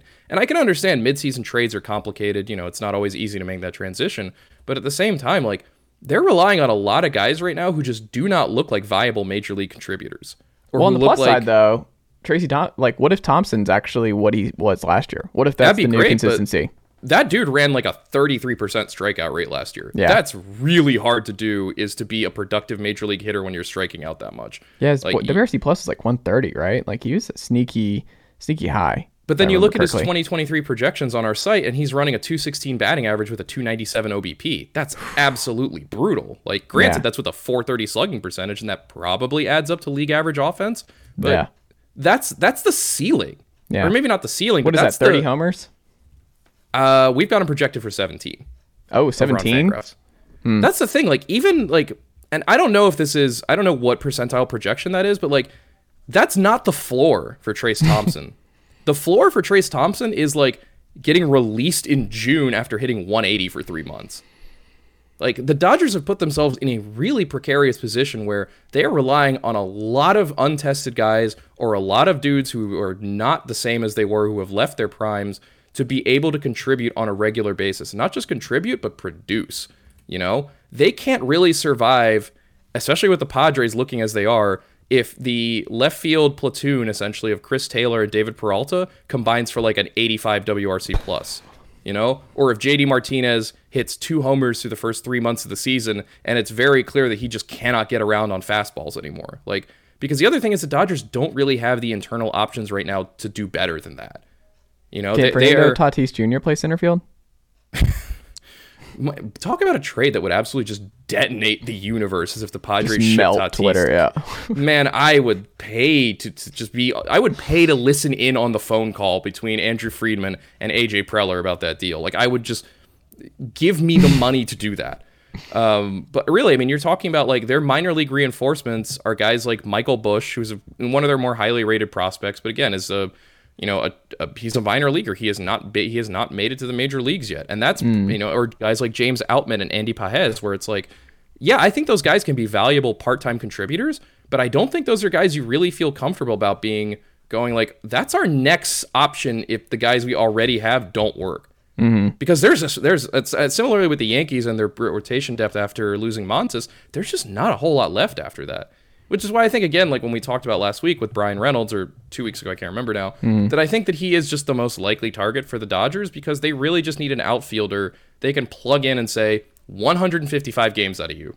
We don't have to think twice about this. You need someone that you know. No one knows. Like it just has to be a solid. It we know what be- you are. It has to be someone reliable, I think, and Yeah. I think that's the problem with this approach. Is you know Trayce Thompson, David Peralta, like Miguel Vargas. These are not reliable guys. yeah. You know, those are guys where if the rest of the lineup is super deep, you don't really worry too much. Or if those are your bench bats, great. That's what a bench is supposed to be.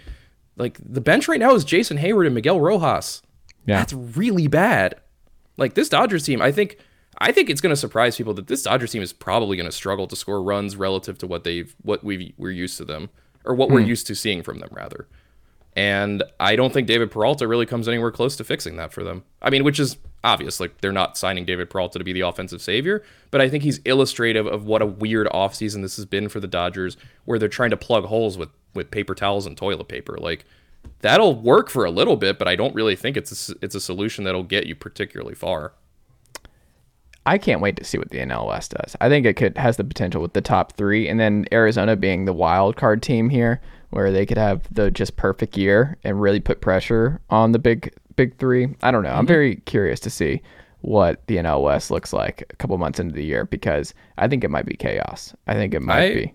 I am too, and I think I think it's going to be really interesting to see how the because especially too, I think if the Padres get off to a hot start, the pressure is going to be on LA immediately to keep pace.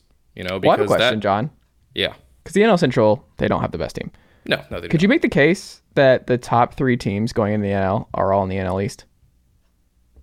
No because I think the Padres are probably better than the Phillies, Okay.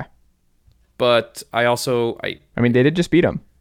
they did, but I also but I think that the Phillies roster. I mean, I think they're they're both very good. But it's a teams, I- conversation, right? Isn't it weird No, that we've looked at the NL West as this juggernaut, like the top, like we've just been so afraid of the Dodgers and the Padres the last couple years, and it's like, wait a second, the NL East might have the three best teams in the in the conference. I think I think if you were to expand it to who are the top five teams in the NL, I think it's no question that three of them are in the NL East and the Yeah. other two are in the NL West. yeah, isn't that great? And NL Central is going to host a playoff series. Like they're going to skip the what, Look, uh, we, we we have to go through with our annual uh, St. Louis Cardinals Memorial first round playoff series, where they get knocked out after doing absolute fuck all. Mm-hmm. Um, that's that's baseball tradition. I we look is it is is it a postseason if the Cardinals aren't randomly there? yeah. The answer is no. We don't. I don't even remember the last postseason the Cardinals weren't involved in. Apologies to Will Leitch. Uh, It's just it is their birthright by God to be in the postseason. best fans in baseball, man. Best fans in baseball. Jon Tayler, what can the good folks check out from you and the team over at Fangraphs.com this week? So, uh, as I've mentioned a few times before, we're getting ready for Prospect Week, which is coming up next week. Our top 100 plus all kinds of cool extra prospect stuff and college baseball stuff. For now, uh, buy or not buy it yourself. Uh, content yourself with a 2023 draft board update coming from Eric Longenhagen later this week, where he looks at uh, the top of his big board to get a sense of who's in play for the number one pick. Hold on, who- I have a question here about this. Then if this is about Tennessee baseball, I swear to God. it's about Tennessee baseball, Jon. Okay. It comes back this week. They start on Friday. They play Arizona, a real baseball game. Chase Dollander's can you get is he, is he number one? I, I don't know. I haven't seen the draft board update. Okay. Pro- I mean, probably. I'm guessing. cool. Uh, Well, just use your influence, Jon. You know. okay. you know I, how it is. I will I will be sure to tell Er- Eric. Hey, listen, Mm-hmm. this guy you don't know, but who cares very much about Tennessee baseball.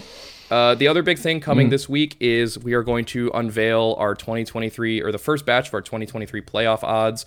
Uh, last week we put out the 2023 projected ZiPS standings from Dan Szymborski. Now we're going to go to the numbers that you all love to watch with uh, far too much interest every single day during the season to see the playoff odds. Uh, those will be out, I believe, Thursday morning, so right around the same time that we do or that this comes out. So if you see your team's playoff odds and don't like them, I wholeheartedly encourage you to direct message Jay Jaffe on Twitter and let him know specifically. Jay loves it when you complain about stuff to him. Um, so that that's something I think you should uh that you, people should be on the lookout for. And beyond that, we're just getting ready for the season. And I want to mention again that uh, Fangraphs will be doing a membership drive. I do believe at some point in March. We'll be coming with some new perks for our members. So there's never been a better time to sign up, except for whenever it is that happens, which, hey, you'll hear it from me first. But either way, come on over to Fangraphs, get yourself a membership, $5 a month, $60 a year for ad-free ad-free browsing, plus new perks coming soon. Uh, before I before I clock out too, I also want to say uh, Sports Illustrated once again dropping the axe on a bunch of people uh, for what feels like the umpteenth time in the last few years. Uh, a lot of people I know personally, I'm very, you know, I'm fond of, care about, lost their jobs today. Uh, it's it's really hard to watch it happen over and over again, especially with a place like SI that has meant so much to so many people and that just seems to be committed now to doing the absolute bare minimum in so many ways. Uh, so I just wanted to, you know, give a shout out to those people who were laid off and to, you know, I hope they all land on their feet because this industry is such a hard, difficult place, and you know, it's it. They all deserve better than what they got from from SI. The same way that everyone who's been laid off from there has deserved better. And uh, keep your heads up. Everyone, everyone is on your side. Everyone wants y'all to get work again, and SI's loss will be someone else's gain. I'm sure. Absolutely. Jon Tayler, always a pleasure, and I will talk to you next week. Sounds good.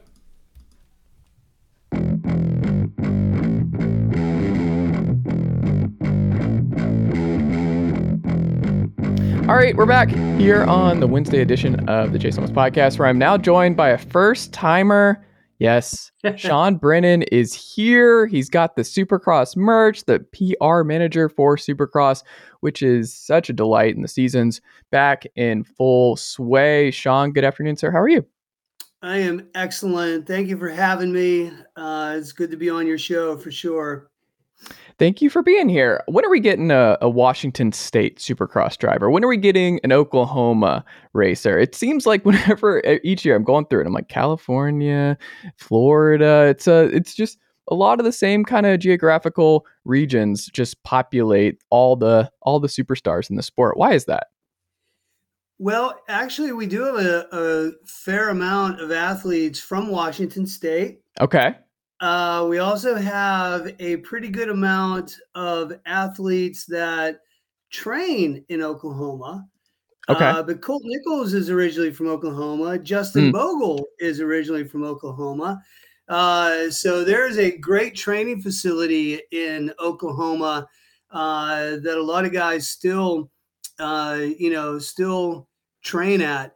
Mm. Um, but superstars now there you go uh, ryan Mhm. Villopoto was the last one from uh, from seattle yeah. uh, and it's going to be it's going to be hard to beat his records uh, but there are a few guys um, you know that are about to and are already you know on the heels of that but you know it's interesting like other sports you know especially football and baseball uh, most of the athletes are now in Southern California Mhm. and really Central Florida, Right. with a third being in Texas. Mhm. And that's really because of the conditions where you can be on the bike and train Mm. 12 months out of the year.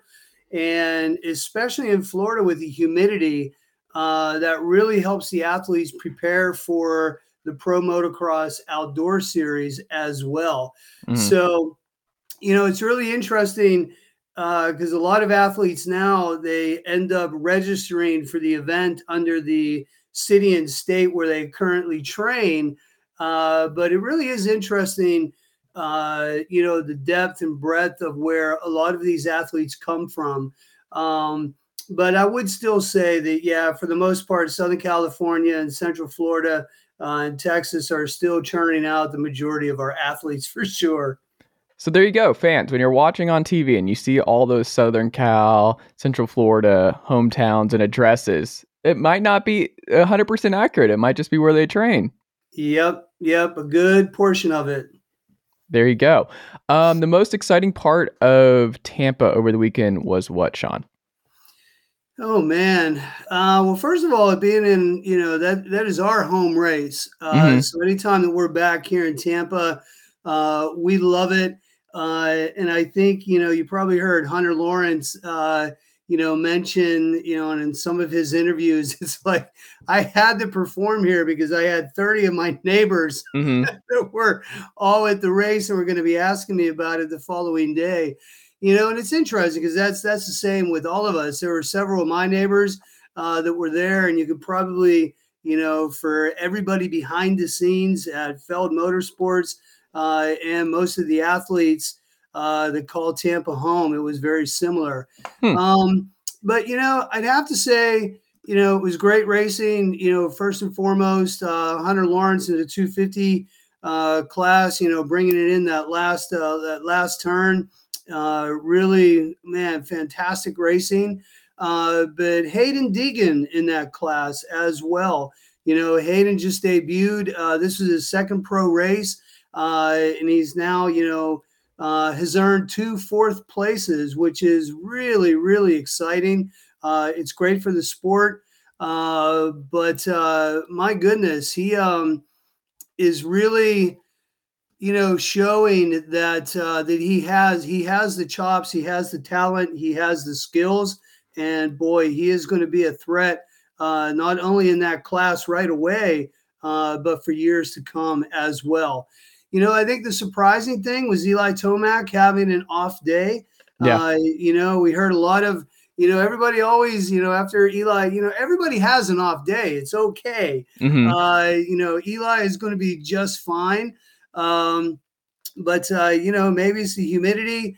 Uh, maybe it was the sand. Who knows? But uh, you know, Eli is going to be absolutely fine. It was just an off day for him. Mm-hmm. Uh, but the 450 class, my goodness, the field is just so deep now. There are so many guys that can win on any given day.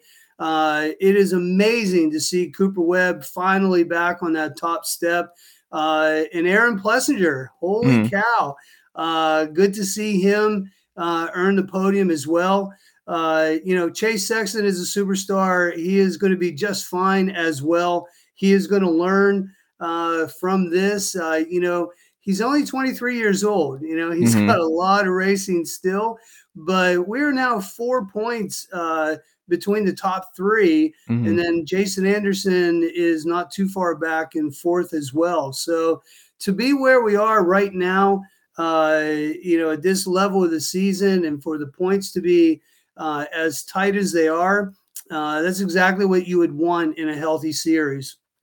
That's why Eli can't have an off day because it's all tight at the top. He can't. No, it really is. So you know, believe me, uh, you know, I know that you know Eli was probably not happy with his results. The team was probably not happy, but uh, you know, again, he'll be just fine. But yeah, absolutely, I'm sure that he would prefer uh, having a little more of a cushion because he knows the depth of talent that is going to be competing uh, for the for the rest of the season, and we have a lot of races still left to go.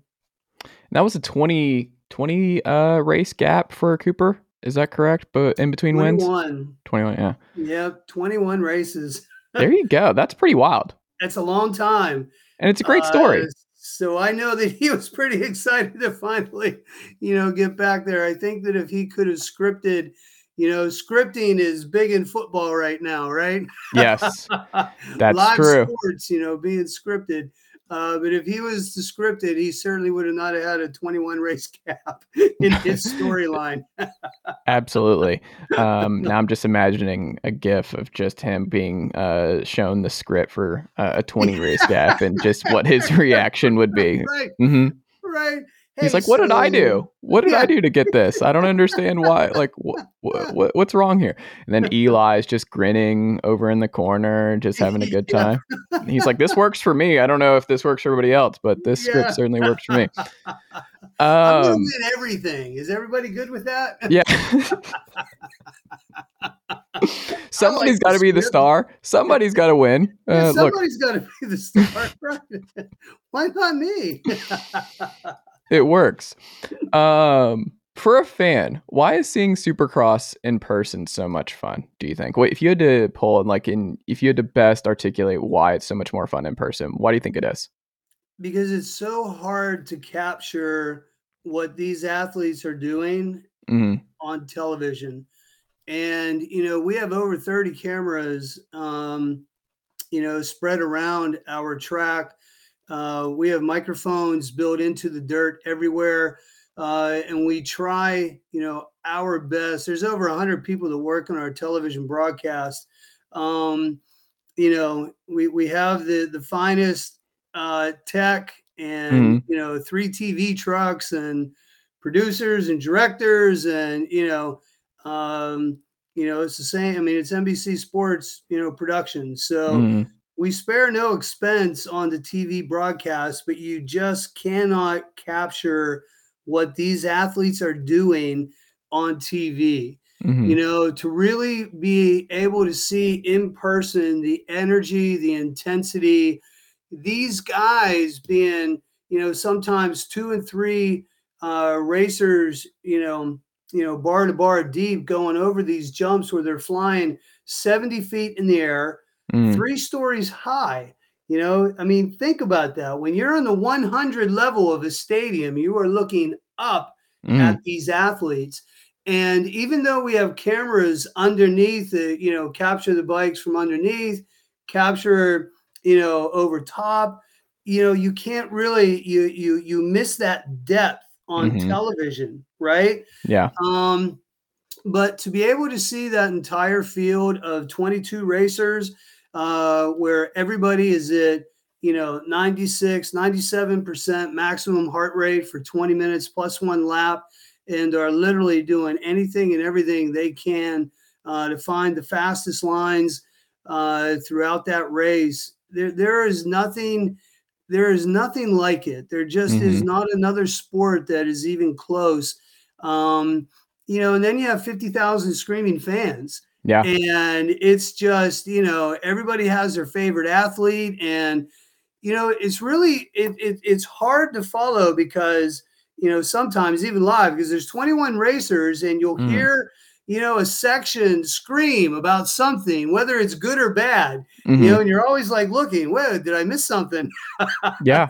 So it's very hard to, you know, mimic that energy with any other sport. You know, Mhm. there are moments in baseball games, there are moments in basketball games, in hockey, and football, baseball. They all have the different moments, but you know, when the when that when that gate drops on Supercross, it is a hundred, you know, percent on Yeah. from the get go, and it does not stop until that checkered flag uh, is is is you know uh, is raised. And I Mhm. think that's what really makes this sport just so unique and unlike any other. And no matter where you are in the stadium, and, and, and again, if we go back to our roots, you know, Supercross was designed to be a stadium sport. Yeah. Uh, so when you go to you know a pro motocross event, you know those tracks can be two and a half miles long. Mhm. You don't ever see the entire you know track and course uh, and every athlete. It's just way too big. Mhm. But in a stadium, Supercross was built for that, built right Mhm. here in America. And I think a lot of people forget that, but it is as American as baseball and apple pie. Uh, and that's the very reason there is just so much action on that track at any given time that it, it- again, it's just hard to mimic anywhere else. Can I give an old man answer as to one of the other pluses for folks? Yep. Not too loud.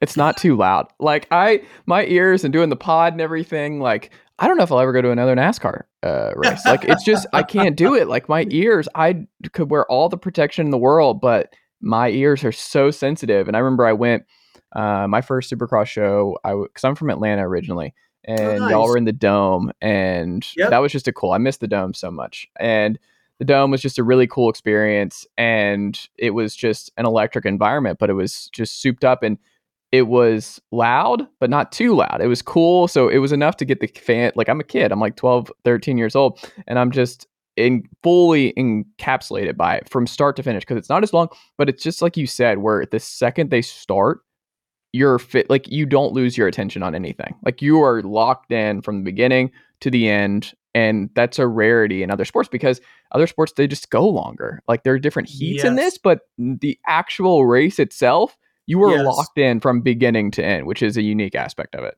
Yes, you are not going to grab a hot dog. No. the main event. You're not No. doing it. no, and that's that that's a unique part of it, and that's I think a big uh big appeal, and that's one of the reasons like and I have so much to watch. Like it's awesome where I'm able to just like, hey, all right, main event, let's go. Like I'm able to just set aside my time, and I'm like, I, I want to see how this goes, and it's a cool it's a cool thing. Um, the track that you think ra- most racers love the most in this season, what do you think it is? What do you think they enjoy the most? the one that the racers. Yeah, the racers. Like if you had to poll them right now, who do you think they would say more often than not is their Oh, favorite track? Um, you know, each athlete has their own unique, um, you know, skill set. So of course Mm. they're all going to tell you, you know, the ones that you know that they, They win. yeah, where they win, right? Mhm. They'll, they'll say that 100 percent of the time. What's Yeah. your favorite, your favorite track? Ah, my last win. So if you ask Yeah. Cooper, I was gonna say he loves Tampa. far his best. hmm But no, you know there are there are different rounds and different stadiums, and I think that the racers like different uh, venues for different reasons. Mm-hmm. You know, if you would ask anybody, you know, active now, even going back to our legends like Ricky Carmichael, uh, you know, what what round produces the best dirt? And 100 percent they would say St. Louis.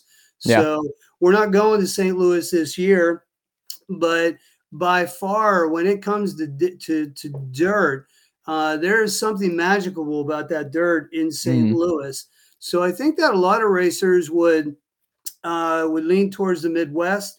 Uh, so Indianapolis, even Nashville, uh, the dirt is unique. Uh, Atlanta, uh, Mhm. I know a lot of athletes really love that red clay. Yeah. Um, you know, Daytona is always special just because it is such a unique uh, event, Hmm. and that is more about the overall event uh, and the layout, in, in addition to the track. Um, Anaheim, the Anaheim opener, Mm. uh, 100% the energy, the anticipation that the Anaheim opener brings uh, is, you know, it, it really is our Daytona 500, if you will. Hmm. Uh, so I know that a lot of athletes would point towards that, which really isn't so much track, but overall just excitement in the history of that event.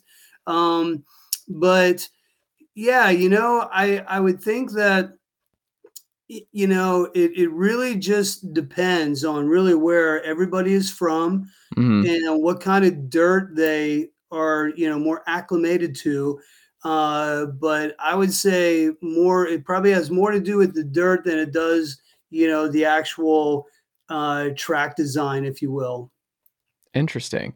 Um, what makes the new stars of this generation stand out from previous stars? What do you think's different by and large with this group?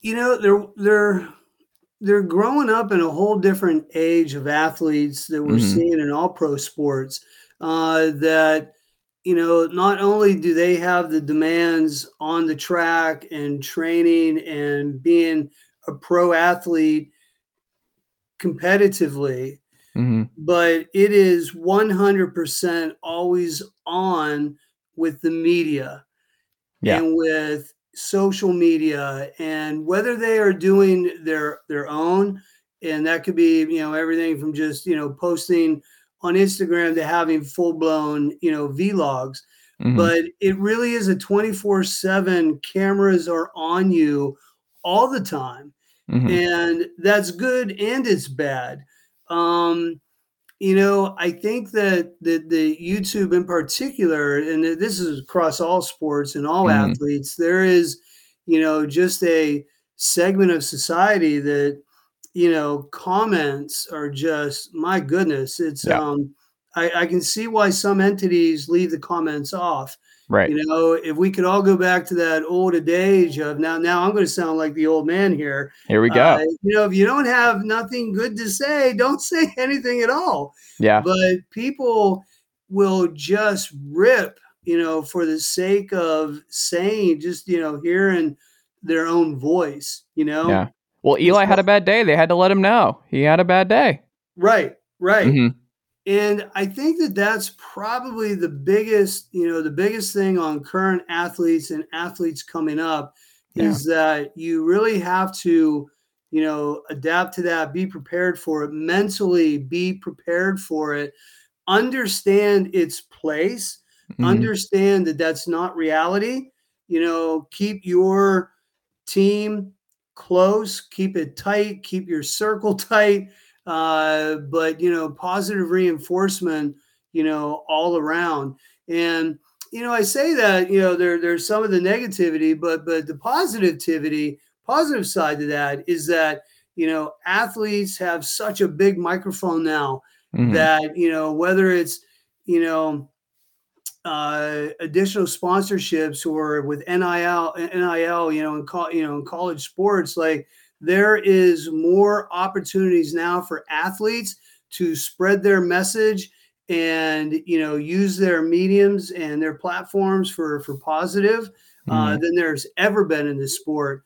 Uh, but but knowing that there is a a negative side out there and that the light is always on uh, that's probably the biggest thing that these athletes have to contend with that we didn't even have 10 years ago.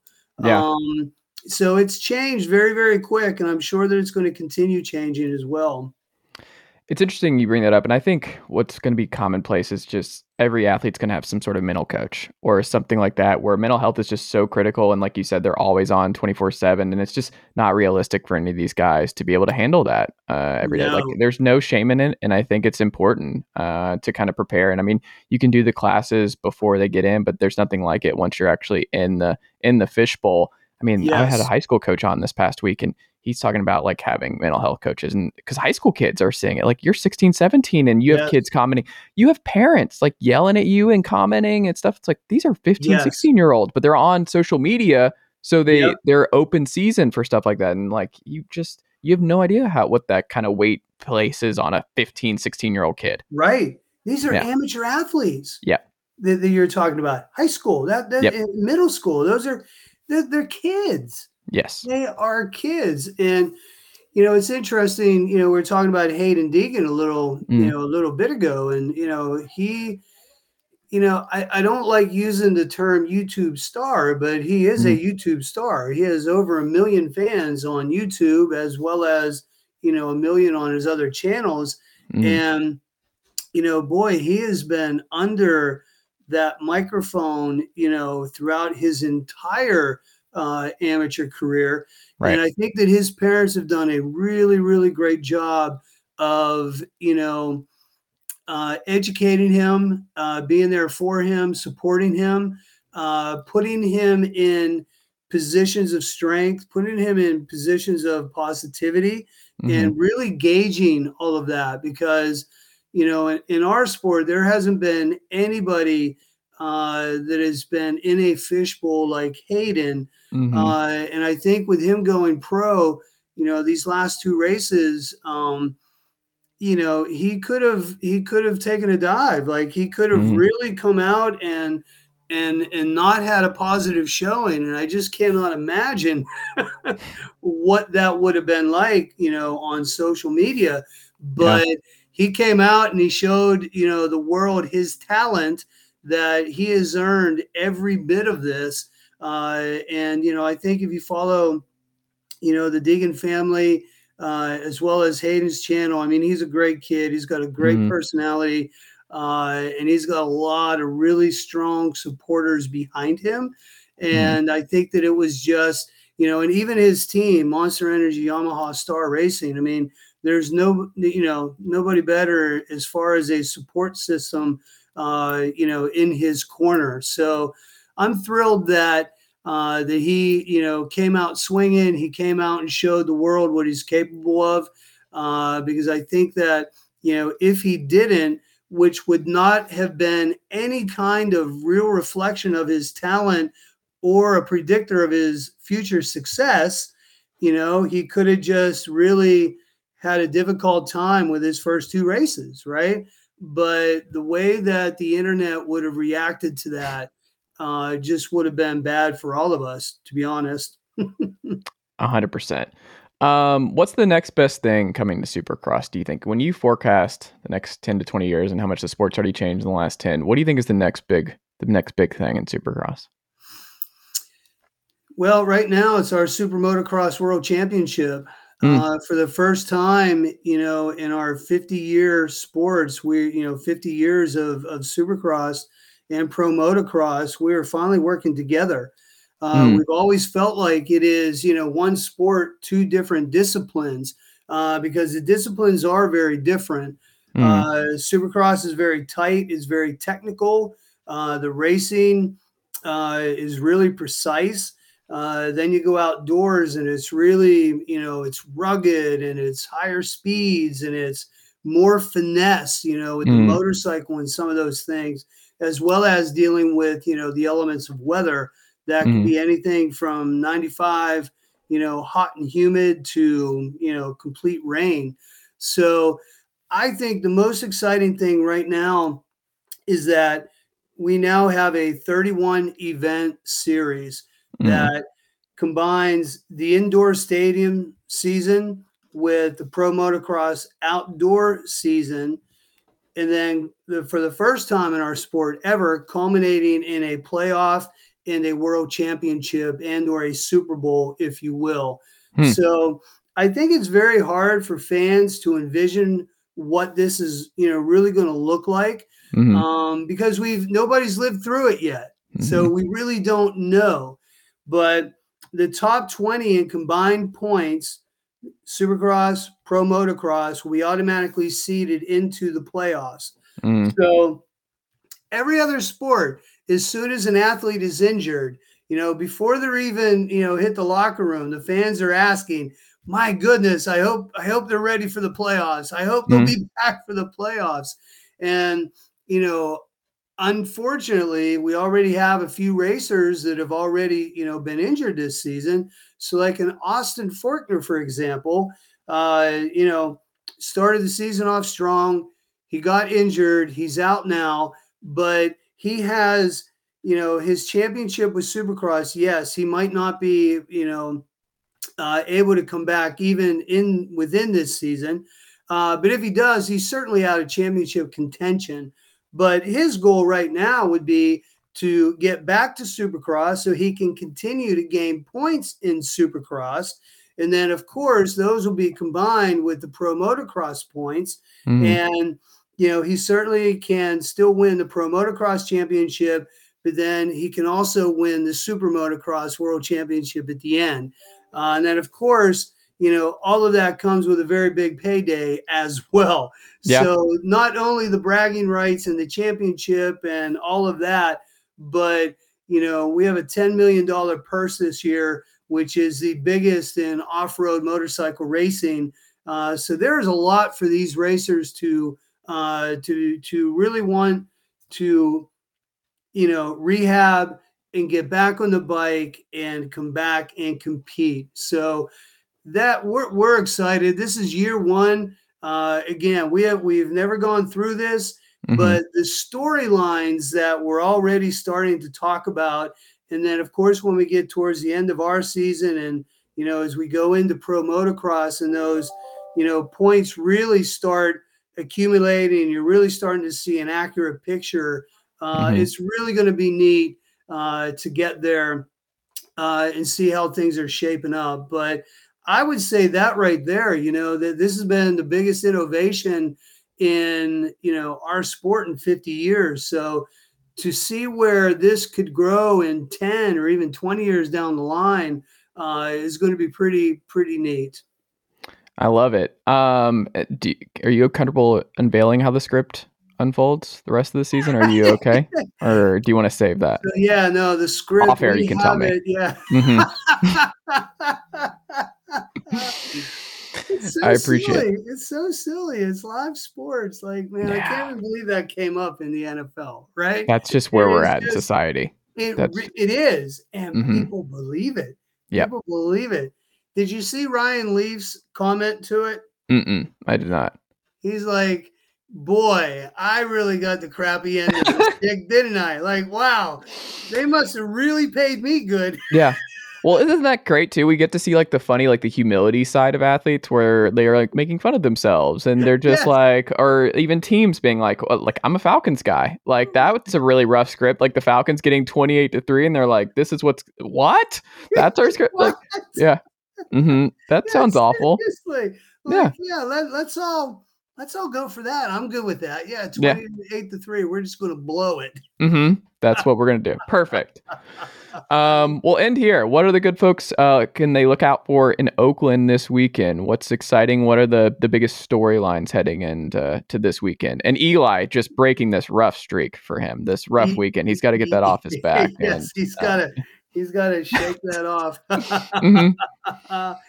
well, again, you know, we have four four points uh, that separate, um, you know, the 450 class, and then this Mhm. week we'll be back to uh, to the Western region. So Yep. we'll be able to see Jet Lawrence again. Uh, he'll be back on the bike. Uh, Pierce Brown and others. Uh, so it's been a couple weeks since uh, since we've seen them. You know, the Oakland round uh, was supposed to be round two. We're calling it now our rescheduled round two uh, here in you know week seven. Mhm. But you know, the Oakland round that um, you know RingCentral Coliseum, it has such a unique uh, floor plan that we Mhm. can really build a unique track there. Uh, so you know, we love going back to Oakland for the the sense that we are able to build a really unique track there with the floor space. Uh, so, you know, look for an exciting track this week. Uh, I definitely look for Eli, you know, to shake off the dust and whatever, uh, you know, may have been ailing him uh, in Tampa, but I definitely see him having a strong showing. And then the 250 class, uh, it'll be neat, you know, seeing if, um, you know, RJ Hampshire and others uh, have uh, have an answer for Jet. Mm. Uh, a lot of people were predicting him to go undefeated. Um, I don't think that'll happen.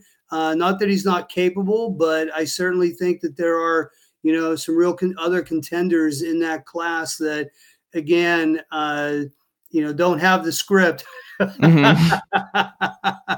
they could shake things up. They don't know what they're doing. They're going in blind. Shake things up a little bit. Mhm. Yes. I love it.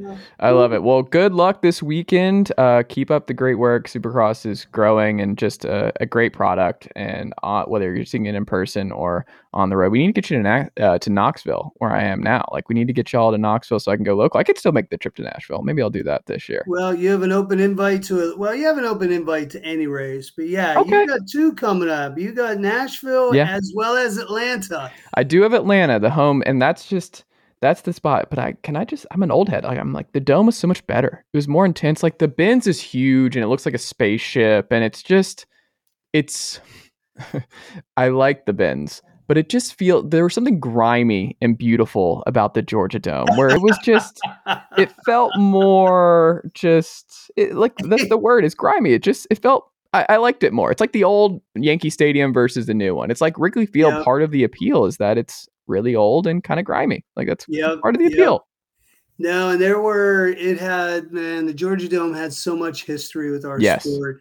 Uh, you know that that venue off the top of my head, I'm not sure where that ranks in all-time races, but it's pretty high. Yeah. It is pretty high for sure. Uh, so no, I can I can see that. You're not the only one uh, from the Georgia area that that Hmm. was their favorite. Uh, so no, I, it's understandable, and that was Hmm. a great venue for us. Uh, this year we will be out at Atlanta Motor Speedway. There you So go. If you haven't seen us out there yet, I haven't. oh my goodness, you talk about a unique track uh, that really allows us, you know, a lot of space. I won't say it's a super motocross track because it is, it is still more of a supercross track, but it really is, uh, you know, a space that we can really showcase what we can do with more space.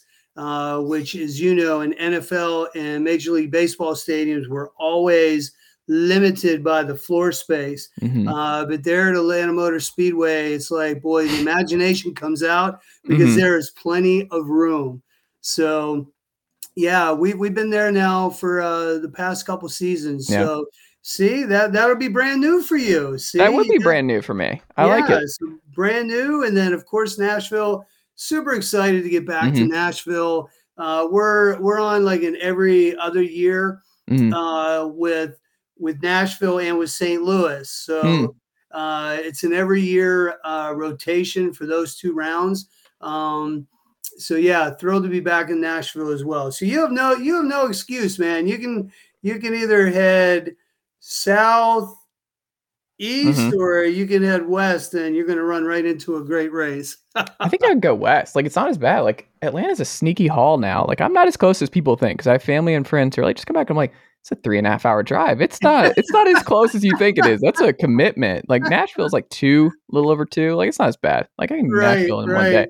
Atlanta's not not as close as it feels like. Uh, I get to Yeah. Asheville in an hour. Like it's just not East Tennessee. I love it, Smokies and all that. I love being here and being a ball. But uh, Oh, you're in a great location. Absolutely. gorgeous. Like I got Yes. North Carolina an hour, Virginia, Bristol's an hour, Yep. in a lot of different directions. I'm pretty close to all the spots that I want to go to.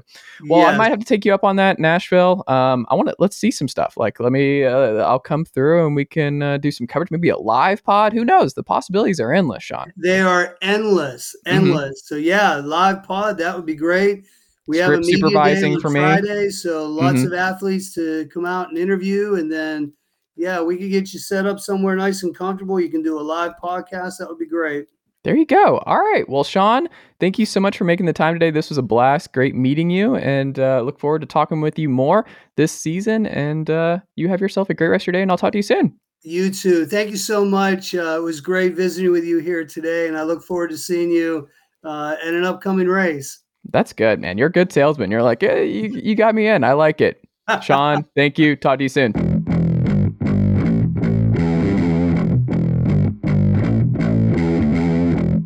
All right, we're back here on the Chase Thomas podcast, taping this on a Wednesday afternoon. First timer on the podcast because there's nothing uh, any Blackhawks writer wants to do more in his downtime than talk about the 2022 2023 Chicago Blackhawks. But that's what we're going to do on this podcast. Tab Bamford is here. Tab, good afternoon, sir. How are you? I'm working on it. Uh, you know, the team could help that, but uh, I don't think they're going to help that until the draft happens in late June. So I'm always curious, Yeah. like as someone who covers the team, and like I've never been on a beat, um, but I just I wonder, do you enjoy because there's like uh, different pe- different strokes for different folks, but do you have more fun covering a winner? Is it more interesting to get more stories covering a loser? Do you is the rebuild more interesting to talk about, more interesting to think about than just contending year over year? Like what what have you found is the difference? Because you because I mean the Blackhawks have been been in both spots uh, over the last decade. I mean, it's it, it's very different. I'll say Mm. that. Um, obviously, winning's more fun. The guys tend to be more jovial. Mm. Um, their uh, answers can be a little bit more long-winded. Hmm. Um, but I think it really it all comes down to what's the what's the vibe in the room. Um, because there are good teams that have a really mediocre vibe. There are teams that are successful that not everybody's necessarily happy with their situation, especially this time of year where you're whatever we are, two and a half weeks, 12 days, whatever, 18 days, whatever the number is from the trade deadline. Mm. Um, so there's different situations in every room. So I think whether you're winning or losing, what the overall vibe is really impacts how the players, the coaches, the organization interacts with the media. And I will say, even though the Blackhawks have the, as we talk, second to dead last uh, point percentage in the NHL, this year's team has actually been pretty good to deal with. A really good group of guys. I think that the front office did a smart job of building a roster, understanding that they were not going to be good, but guys that are looking to either reestablish themselves or just get that first good, long, permanent look in the uh, NHL. So the vibe has been really good, and the coaching staff is phenomenal. Richardson, Um, I've said this a lot of places. Him being hired as the head coach is the most impressive thing that uh, Kyle Davidson and this front office group has done since they took over. So when you've got a coach that's really self-aware and and actually talks a lot, surprisingly, especially uh, you know with Joel Quenneville saying little a lot of the mm-hmm. time, uh, Richardson's been very eloquent a lot this year. So when you've got a team that you know a lot of guys are even when they're losing tend to be in a decent mood or tend to be hard workers, haven't had the exposure to the media that a lot of the older guys have had. Um, the vibe has been pretty good, and, and that really, I you know, theoretically comes through in how the media talks about a team. Um, because if guys are just going through the motions, I think it makes it a lot harder to to deal with. And certainly there have been years recently in Chicago that that's been the case. But right now, this year, uh, that is not the case. This is a group that's still working hard pretty much almost every night. I'm a Preds guy in the interest of full disclosure. So it's like they're right there in the middle and they're just going to finish the year exactly 500 with exactly like a zero point differential. And I think more Preds fans are like, just pick a direction. And I, wonder how many fan base they're like, because Blackhawk fans, I would imagine, were kind of annoyed about treading water and pretending that you could still contend over the years. And now it's like full on rebuild. This is more exciting. I feel like Preds are kind of in that weird bind because you have a new ownership coming in. We'll see how long Dave Poile keeps this thing going. Is he going to be in there?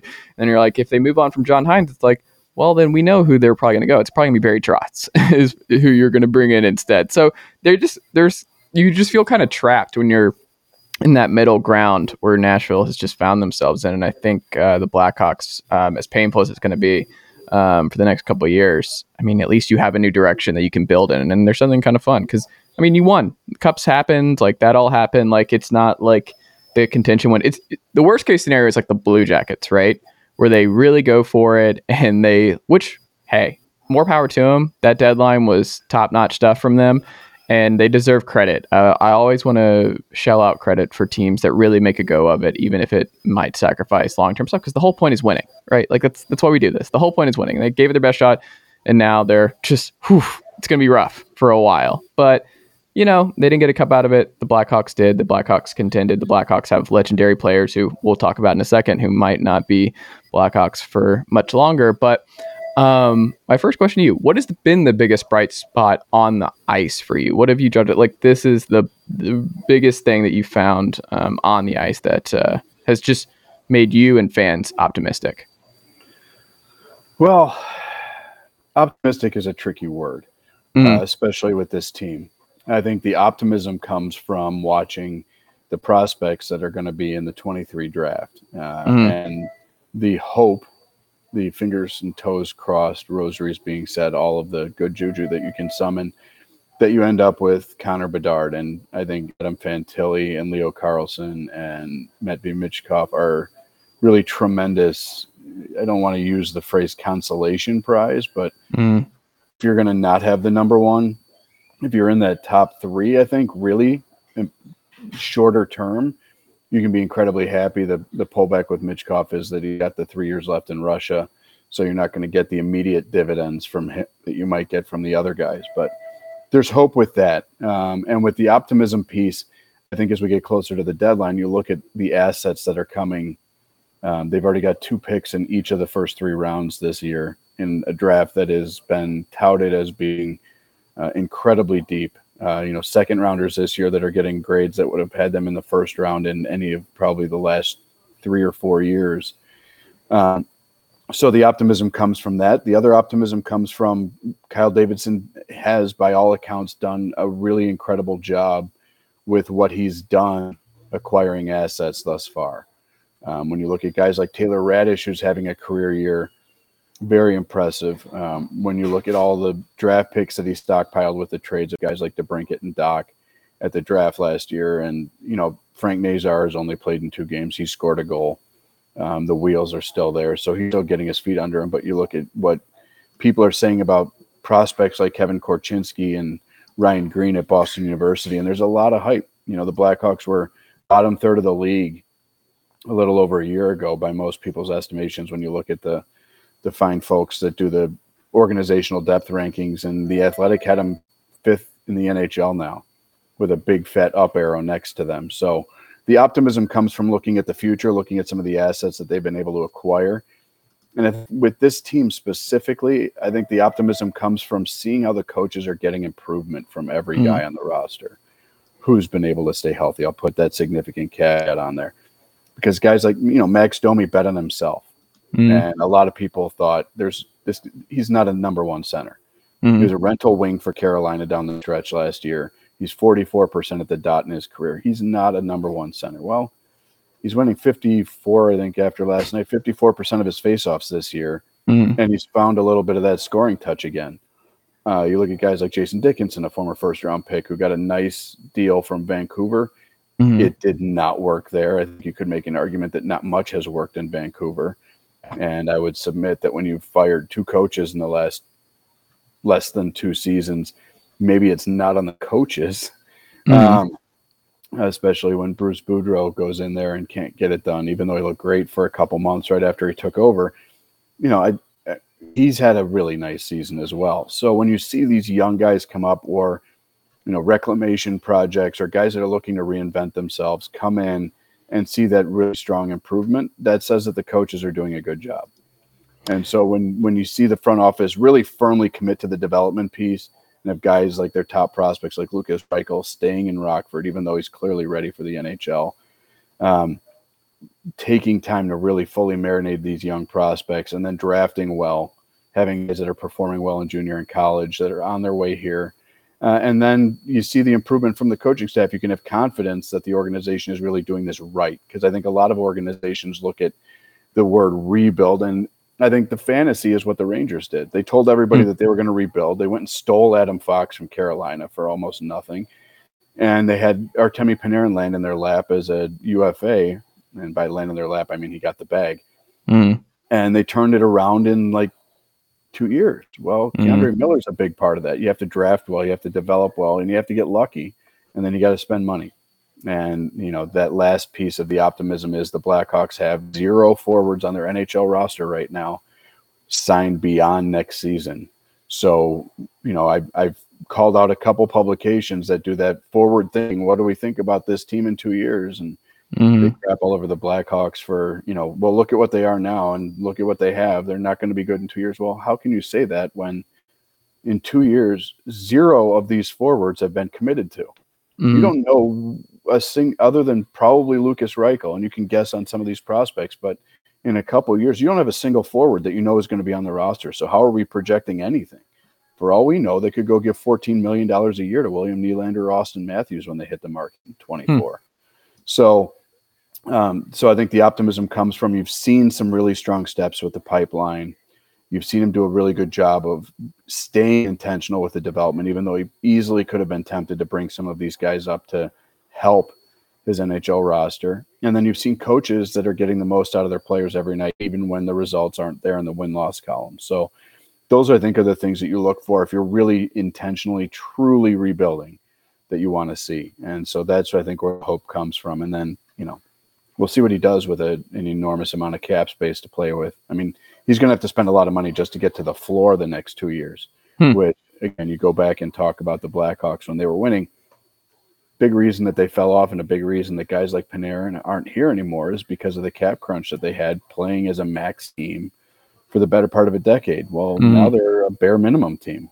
So let's see what their vision is, and let's see how they execute it. Because spend, I think the hardest part of the whole thing is how they spend all of that money because guys are going to have situations where they want to go win quickly or right away.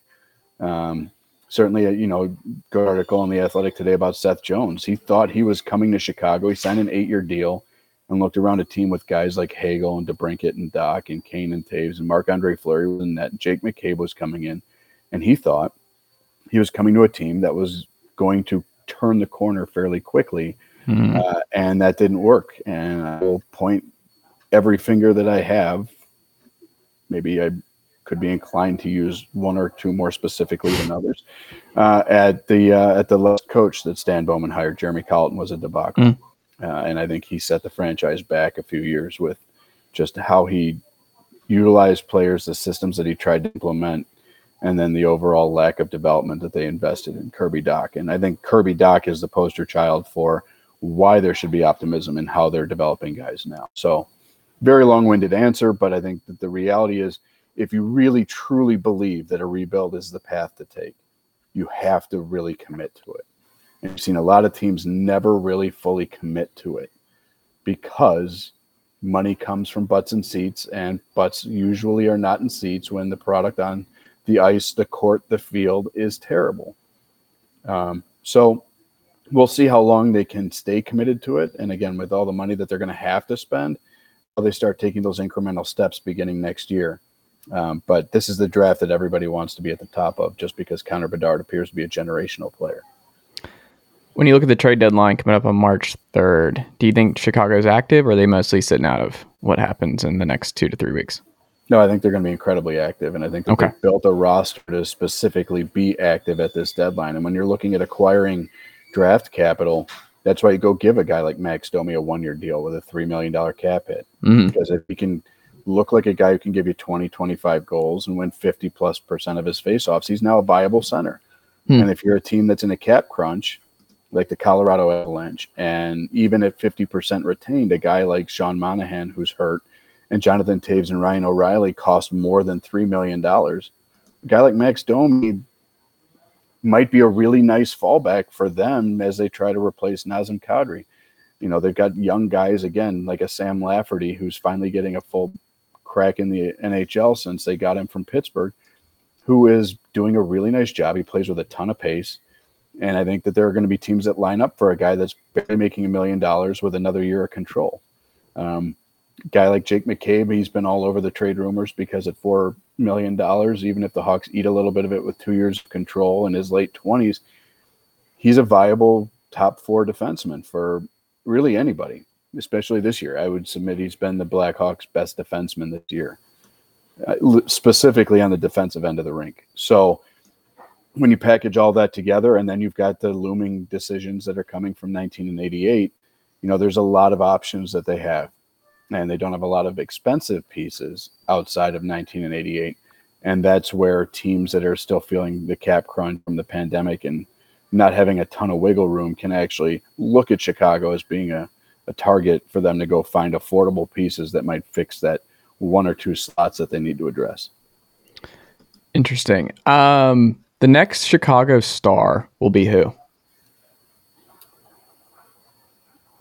I think the next face of the franchise will probably, at this point that they've already, it's part of the organization, will probably be Kevin Korchinski.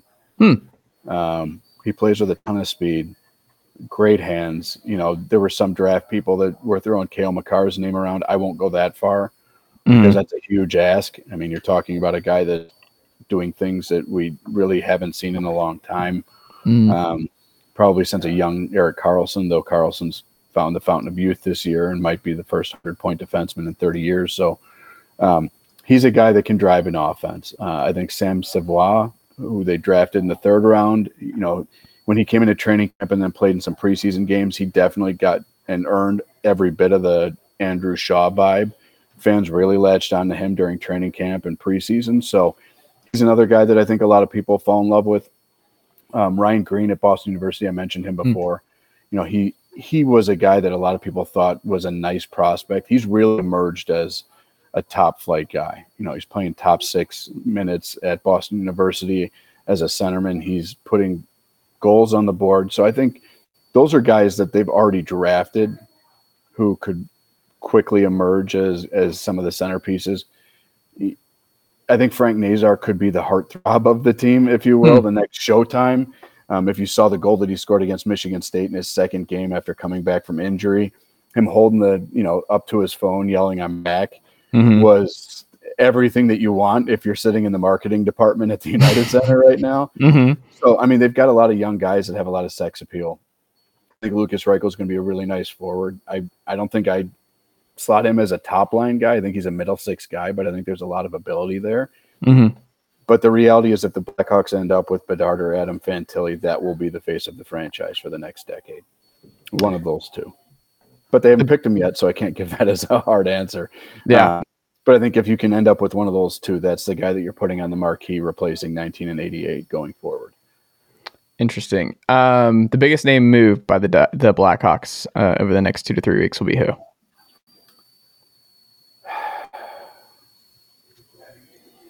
My heart doesn't want to say it, but my brain is telling me that it's going to be Patrick Kane. Where do you think he goes?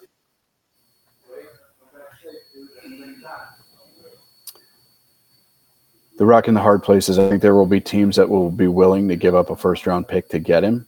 Hmm. If he gives a list of more than three or four teams, I think that that's where the bidding will start. And I think Hmm. the best fit for him and the scenario that he probably likes best now that the Rangers are off the table is probably Dallas, who do not have their first round pick. They traded it to Hmm. the Rangers before the season started. So, um, you know, depending on what Dallas is willing to give up from a futures perspective, or you know, possibly one of their top prospects, which they're said to not want necessarily want to move on from prospects that they've invested in developing because of the age of the roster that they have at the NHL level. I mean, Jamie Benn just played his thousandth game. Joe Pavelski isn't getting any younger. Tyler Seguin isn't getting any younger. So the guys that are really leading the ship down in Dallas are older, which I think is why Patrick Kane would fit in there so well. And they Um, score all the time. They're just uh, and they Yeah. they beat the Preds uh, seven to one whenever they play the Preds. So that's always Yeah. good. That's They uh, found they, they got the extra point, which was nice. yeah. Um, but uh, you know that's where I think the biggest name will probably be Patrick Kane, even though my Hmm. heart would prefer that 19 and 88 both retire as Blackhawks. But do you think there's a chance he might go to them and just say, "I'm good here. Like I'm I'm good." Do you think there is a possibility he's like, "I'll ride it out. It's fine." I think right now it's legitimately 50 50. Hmm. Um, his agent told Dave Pagnotta at the fourth period that he has not made a decision yet. And the interest from that is, you know, Patrick Kane has a kid now. Hmm. He's got a son that he goes over and daps up through the glass during warmups every night. So there's more consideration here, you know, when you've got deeper. I mean, you know, Kane and Toews have been here for their entire adult lives. yeah. They both showed up as teenagers, and now in their they're entering their mid thirties.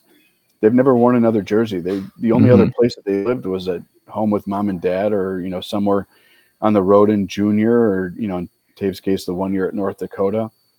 So you know this is where they've spent most of their lives. When you look at the you know their resumes before the draft, and in Toews' case for a year after, a lot of it was bouncing around every two or three years in junior, climbing the ranks. So this is where they've been home Hmm. with a capital H the most in their lives.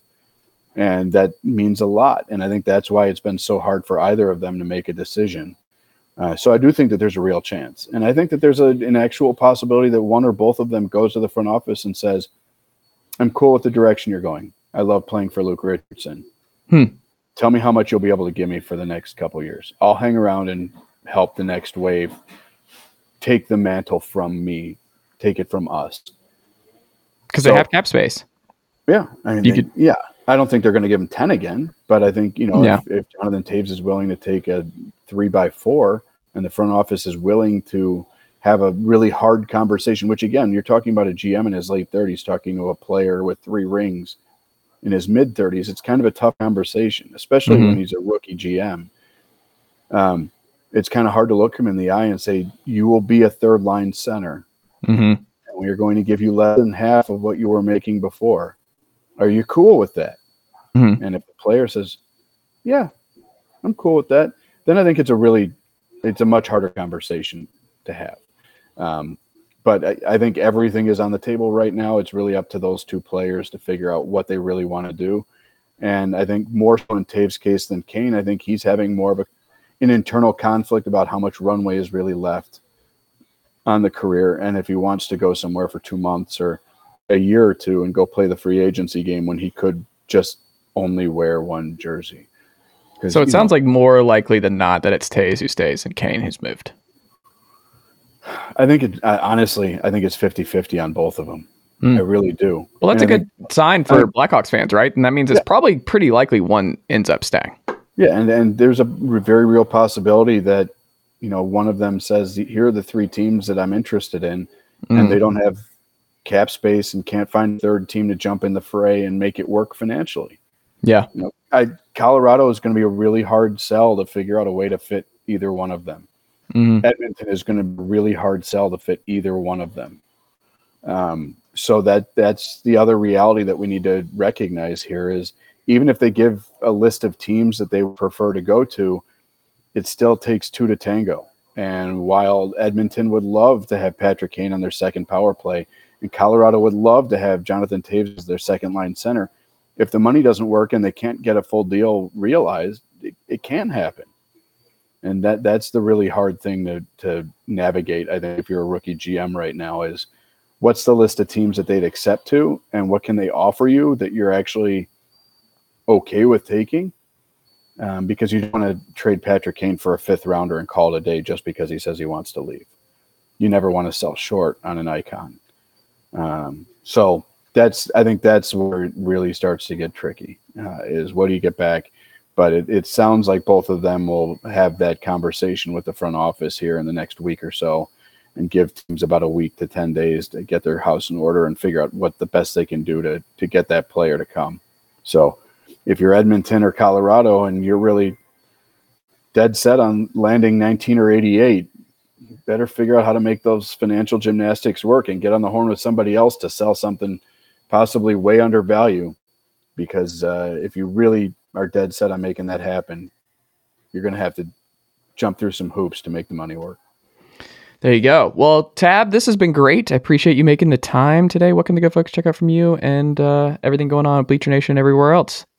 yeah, every day, all day, bleachernation.com, running their Blackhawks coverage on, on the Twitters. I'm at the one tab. So hit me up and uh, yeah, we'll, uh, we'll see what happens here. We've got a couple weeks until those of us that write about the team can comfortably go to bed at a reasonable hour and not have our phone waking us up whenever it pings.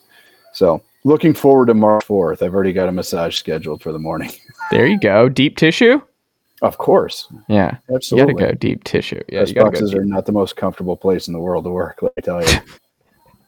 and it's just good when you get older, man. We're I'm in my 30s now. Like I, I push back against that. I'm like, nope, I need it. Those are uh, they actually do. And sitting in these chairs, like who knew that being a, a writer podcaster, you would get all these cricks and you- crannies, and you need to you need to work it out. man. off playing football in college, so I've got stuff that hurts anyway, and then I've got a sixth grade son that plays travel baseball, so coaching that's another pain in everything, including the rear end. So, uh, so yeah, I'm ready to get that, but that we'll have to wait until the dust settles on the third of March to see where we go from there. So hopefully, I think all expectations are that the Blackhawks will be one of the most active places in NHL. Now the intrigue is what they get back and who actually leaves the building. So I'm sure that there will be a surprise. Uh, there always is. Somebody will say, "How the heck did they do that?" Mm-hmm. But uh, but there are some other really big fish out there, and so this could be, you know, an all-time deadline for the National Hockey League too, if the if the biggest fish can get moved. So it's an exciting time if uh, if you're able to sleep at night. There you go. Tab, thank you so much. Enjoy the next couple weeks. Get some sleep when you can, and uh, we'll have to talk again very soon. Absolutely, sounds good. Thanks. This is Ben Ingram, radio voice of the Atlanta Braves, and I'm here to tell you that you've reached the end of today's episode of the Chase Thomas Podcast. As a friend of the podcast, I'd like to say thank you for listening to today's episode and hope you return for the next one. To show your support for the program, tell a friend or coworker or even a family member about the program. And if you're an Apple Podcast listener, leave the show a rating and a review. It goes a long way. That'll do it for me. But don't forget to listen to myself and the rest of the team at 680 The Fan and the Braves Radio Network this season. Go Braves! Chase, I think I'm going to hear more about you. I really do. I think you've got a way about you that you're interviewing, Mhm. your um, pleasantness, you're smart. So I think I'm going to hear big things about you.